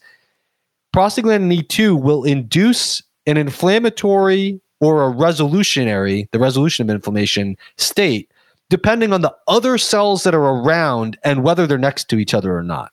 Like it, it's looking like the resolution of inflammation is actually about the cycle of cells that need to migrate to the wound at different stages in order to engage in the first like don't bleed to death phase and then the fix this mess phase and then clean it up phase and so th- and then there's another you know there there are analogous processes of like a viral infection like first you're pr- trying to make it not multiply and then you're you know then you're trying to destroy it and then you're trying to clean up the mess and so, but from this, however, there are, and this gets back to your question. I, I took the long way here, but you know, so the first lesson there is that omega 6s aren't intrinsically inflammatory and that, you know, if you could avoid it, you NSAIDs don't make sense. Like they don't, the paradigm has now like left NSAIDs behind to where they were based on the old paradigm and they don't really do what they're supposed to do in the new one. But it's because NSAIDs are, are preventing you from making prostaglandin E2, which which yes, it reduces inflammation. It, yes, it it makes inflammation, but it also ends inflammation. And so the the animal experiments that really suggest that's a bad idea, what they did was in multiple different models, they showed that if you create an inflammatory scenario for an animal, you get up to a peak inflammation and then it goes back to baseline. If you give them NSAIDs, they don't hit the high peak inflammation. They hit a lower peak of peak inflammation, but they also don't resolve it right? So they they their peak inflammation is less, but they never go back to normal.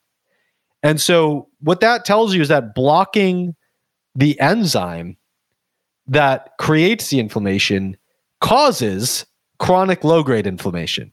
And so what that really tells you is that the epidemic of chronic low grade inflammation, the cause of that appears to be the old wrong paradigm that formed the last half century of how people have been dealing with acute inflammation, right? Like if your paradigm is, and and uh, you know this is changing in other ways. Like under the old paradigm, people were always trying to block, you know, to treat any painful thing that came up. And so, like, and this is now very controversial in sports, but like people would like take NSAIDs while they were recovering from exercise because there's post exercise inflammation. And, that, and now that's very controversial because it looks like post exercise inflammation is good for you. it's good for your recovery. The old paradigm of inflammation, which is still dominant, like looks to me like it that it created the epidemic of chronic low grade inflammation by teaching us that we could control this one chemical by blocking this one enzyme to stop us from reaching the peak inflammation.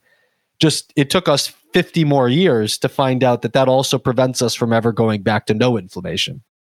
Hi, friends. An incredible fasting aid is coffee. Yes, I am all about the coffee. I am a huge fan of its health benefits as well as how it can support your fast and really help with energy and fat burning. And I have a big announcement. The brand of coffee that I have been drinking for an entire decade now, I am no longer drinking. There's some drama, there's some science, and I'm about to tell you how to get a discount on my new favorite coffee. So, I've been drinking the coffee formerly known as Dave Asprey's Bulletproof Coffee for literally a decade. I do not drink it now, so this is not a Bulletproof Coffee commercial, but I started drinking it because I so trusted Dave and his obsession in creating mold free coffee. Because moldy coffee beans is a huge problem, and a lot of people can get health issues, brain fog, and crash after coffee because of the mold contamination contamination. Dave has been talking about this for so long, so I really trusted him and I would drink bulletproof coffee, which I absolutely loved and loved that it was mold free. Then there was some drama. Dave sort of got kicked out of Bulletproof. He might be going back. There's a lot of stuff going on with that. Follow him on Instagram if you want to learn more about that. He even talked about it at the recent biohacking conference. But in any case, drama aside, he can no longer speak to Bulletproof Coffee as to whether or not it is mold free. And he ended up making a coffee even better than Bulletproof Coffee, and it is called Danger Coffee. And friends, I love it. It's the first coffee that is not only mold free, but actually can help you remineralize. Yep, that's right. Danger Coffee contains a patent pending formula that actually remineralizes your body with more than 50 trace minerals, nutrients, and electrolytes. On top of that, it is super clean. I know people like to see organic labels. Friends, I have learned so much about the certification industry, and honestly, the best of the best is finding people that you trust who do extensive testing and third party certification. That's what I do with my Avalon X supplements, and that's what Dave does with Danger Coffee. So, with Danger Coffee, they use a process that far exceeds government and industry standards, and it is third party lab tested, so you can rest assured it is free of mold toxins. As for the flavor, Dave selected these hand picked farm direct beans for their quality, their superb flavor, and their elevated performance. I love the taste of it. It's much richer and more nuanced than bulletproof coffee.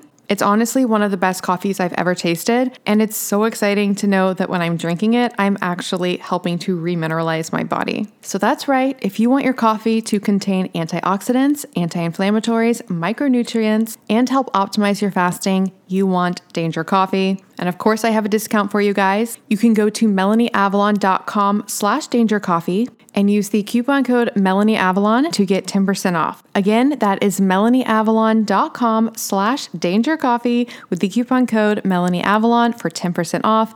This is my favorite coffee. Like I said, it takes some really good coffee and convincing biohacking health reasons to break me from my 10 year decade bulletproof coffee habit but sometimes you just gotta upgrade. And by the way, this would make epic presents for people. This can just become your go to present. Not only will people love it, but you'll be helping their health as well. Everybody wins. MelanieAvalon.com slash danger coffee with the coupon code danger coffee. So, in that situation where, so we have this injury or something that would, quote, require inflammation, where inflammation would play a role.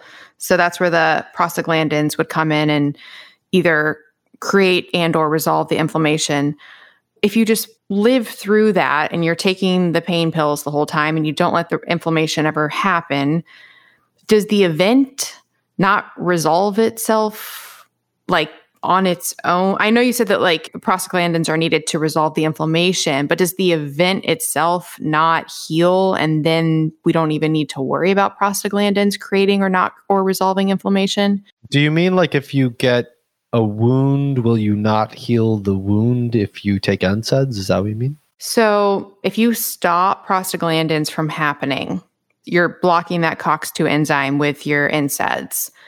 You're saying that they're needed to ultimately resolve inflammation, but they're addressing whatever's happening.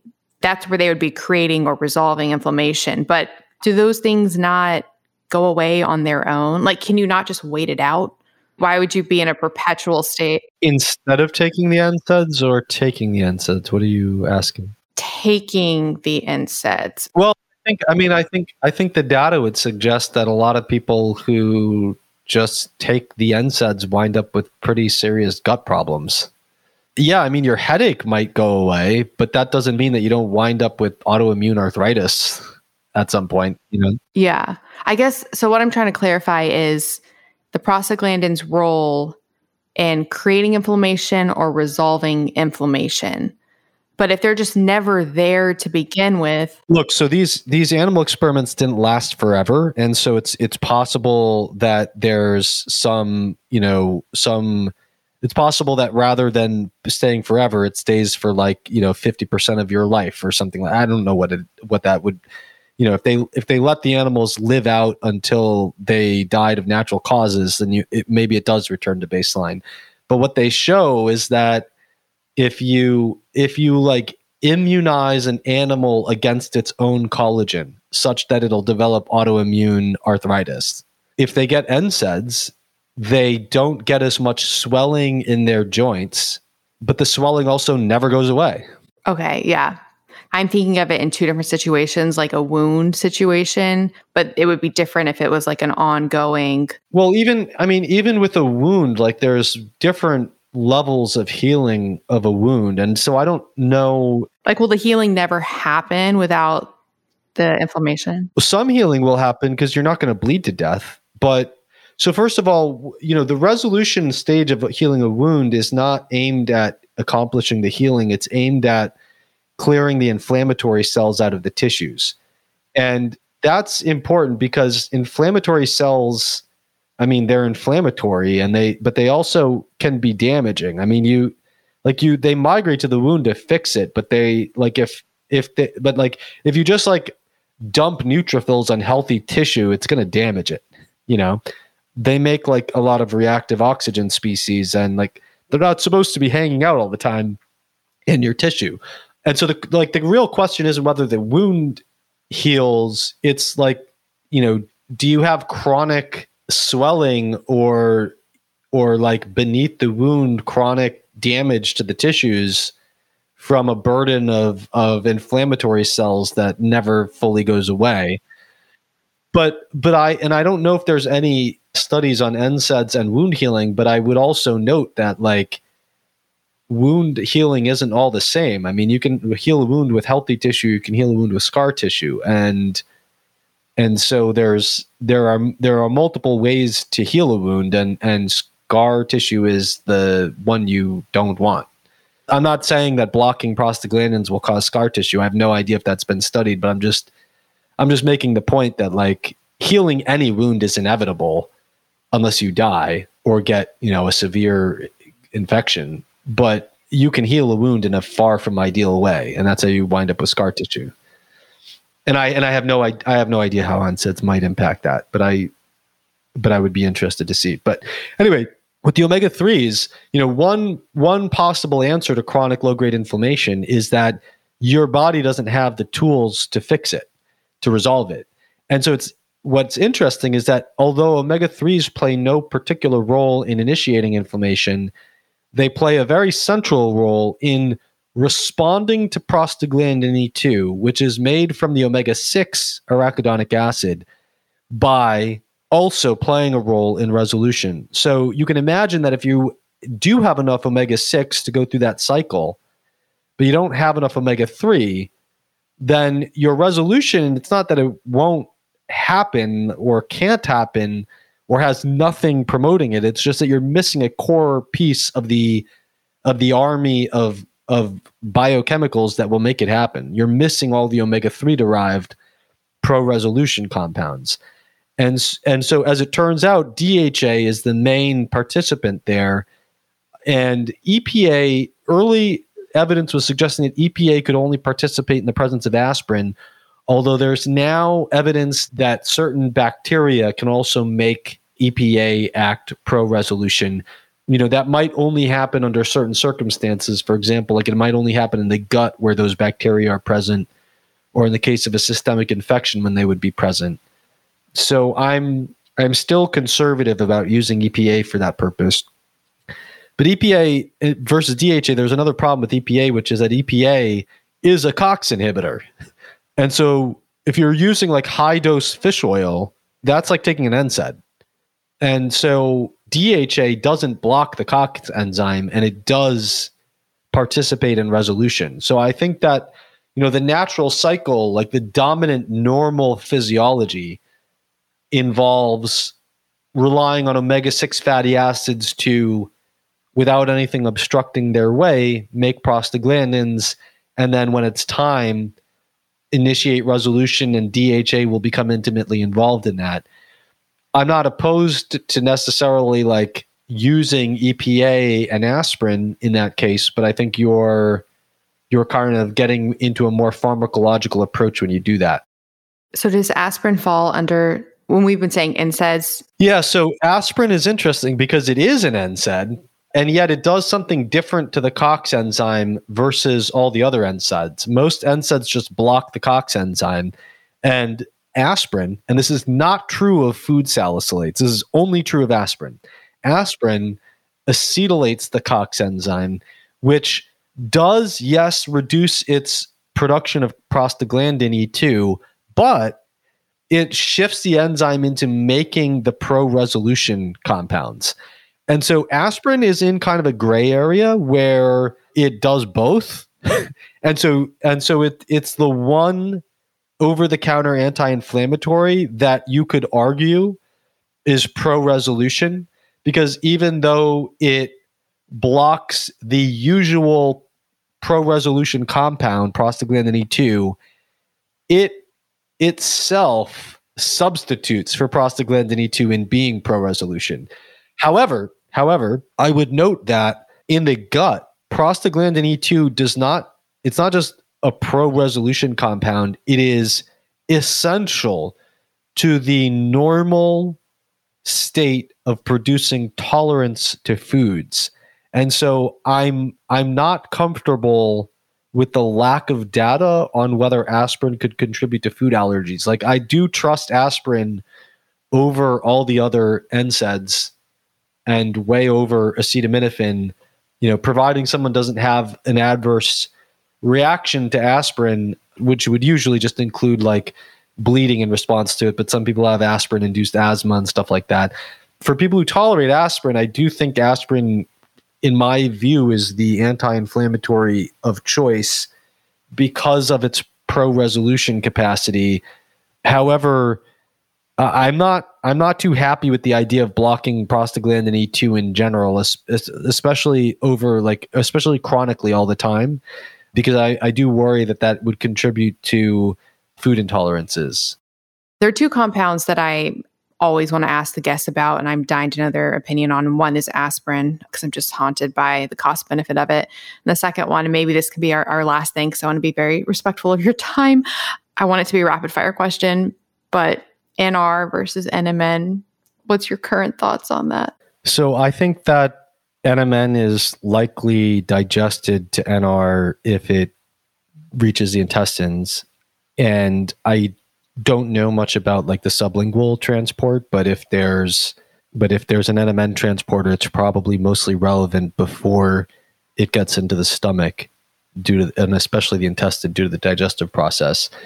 So my current belief is that NMN and NR are probably largely bioequivalent, and I think that they're you know they're likely to have significant, but I think that you're sort of getting just by not being niacin deficient, you're getting most of the benefit. But if you're trying to increase NAD levels, I think you have a slightly better effect that you'll get from NR or NMN over taking nicotinamide. But I think the two of them are largely going to be equivalent to each other. Even though the NMN would require a conversion to NR. But that's not like a well, there's two things. So one, first of all, that's not an, an energy intensive conversion. And second of all, the enzymes that do that are non-specific phosphatases that are expressed at extremely high levels in the intestines. It's probably the case that you don't have much of a choice but to digest it into NR in the intestines. And you'll, you'll probably you'll probably digest a portion of it to free niacin as well, but the conversion of the NMN to the NR should probably be extremely high, if not complete, in the small intestine under most circumstances. There's this idea that NMN is shelf stable or it doesn't require refrigeration, but NR does. Is it more fragile? Do you know? NMN doesn't require shelf. I don't, off the top of my head, I don't know. Yeah, I'm, I'm not sure. Okay, two last rapid fire questions. Have you done an NAD IV? No. I was on the fence. I haven't either, but I just, it's a lot of money to spend for something that apparently can be very unpleasant to experience. I'm more concerned about the unpleasantness. I don't, I don't know what the cost is, but I, I stop at the unpleasantness. Unpleasantness. Yeah. And do you know if there's an issue with NR wasting methyl groups, like uh, having a taxing effect because of requiring? Oh yeah, all ni- all niacin will will tax methyl groups to some extent. Okay, things to consider. Well, thank you so much. This has been amazing. I could ask you questions for ever, so I will not. But um, I really, really appreciate all of your work. For listeners, you have so many incredible resources on your website. What links would you like to put out there for people to best follow your work, get your guides, support you, all of those things? chrismasterjohnphd.com slash uncensored or follow me on my new Substack at chrismasterjohnphd.substack.com. Those links go to the same place. That's that's my my newsletter. Everything else can be found from there. Awesome. Well, I will say I had not subscribed for Substack, but I did recently to follow your Substack. That's what made me turn over. The last question I ask every single guest on this show, and it's just because I realize more and more each day how important mindset is. So, what is something that you're grateful for? I'm I'm I'm in, I'm in, I'm incredibly grateful that I have an audience of people that care enough about me to support me while I do what it, it seems is my greatest gift to the world, which is use my analytical brain to to break down science in, in ways that people can use for their health. And that's that's granted me an enormous amount of personal freedom and as well as fulfillment in feeling like I'm doing what I was put here to do. Well, thank you so much. I cannot say enough how grateful I am for your work and all that you're doing. And you're just helping so many people. This is amazing. I will continue to follow all of your content and hopefully we can talk again in the future. But thank you so much. Awesome. Thank you so much, Melanie. This was great. Thanks, Chris. Bye. Bye. Thank you so much for listening to the Melanie Avalon Biohacking Podcast. For more information, you can check out my book, What When Wine Lose Weight and Feel Great with Paleo Style Meals, Intermittent Fasting, and Wine, as well as my blog, MelanieAvalon.com. Feel free to contact me at podcast at MelanieAvalon.com. And always remember, you got this.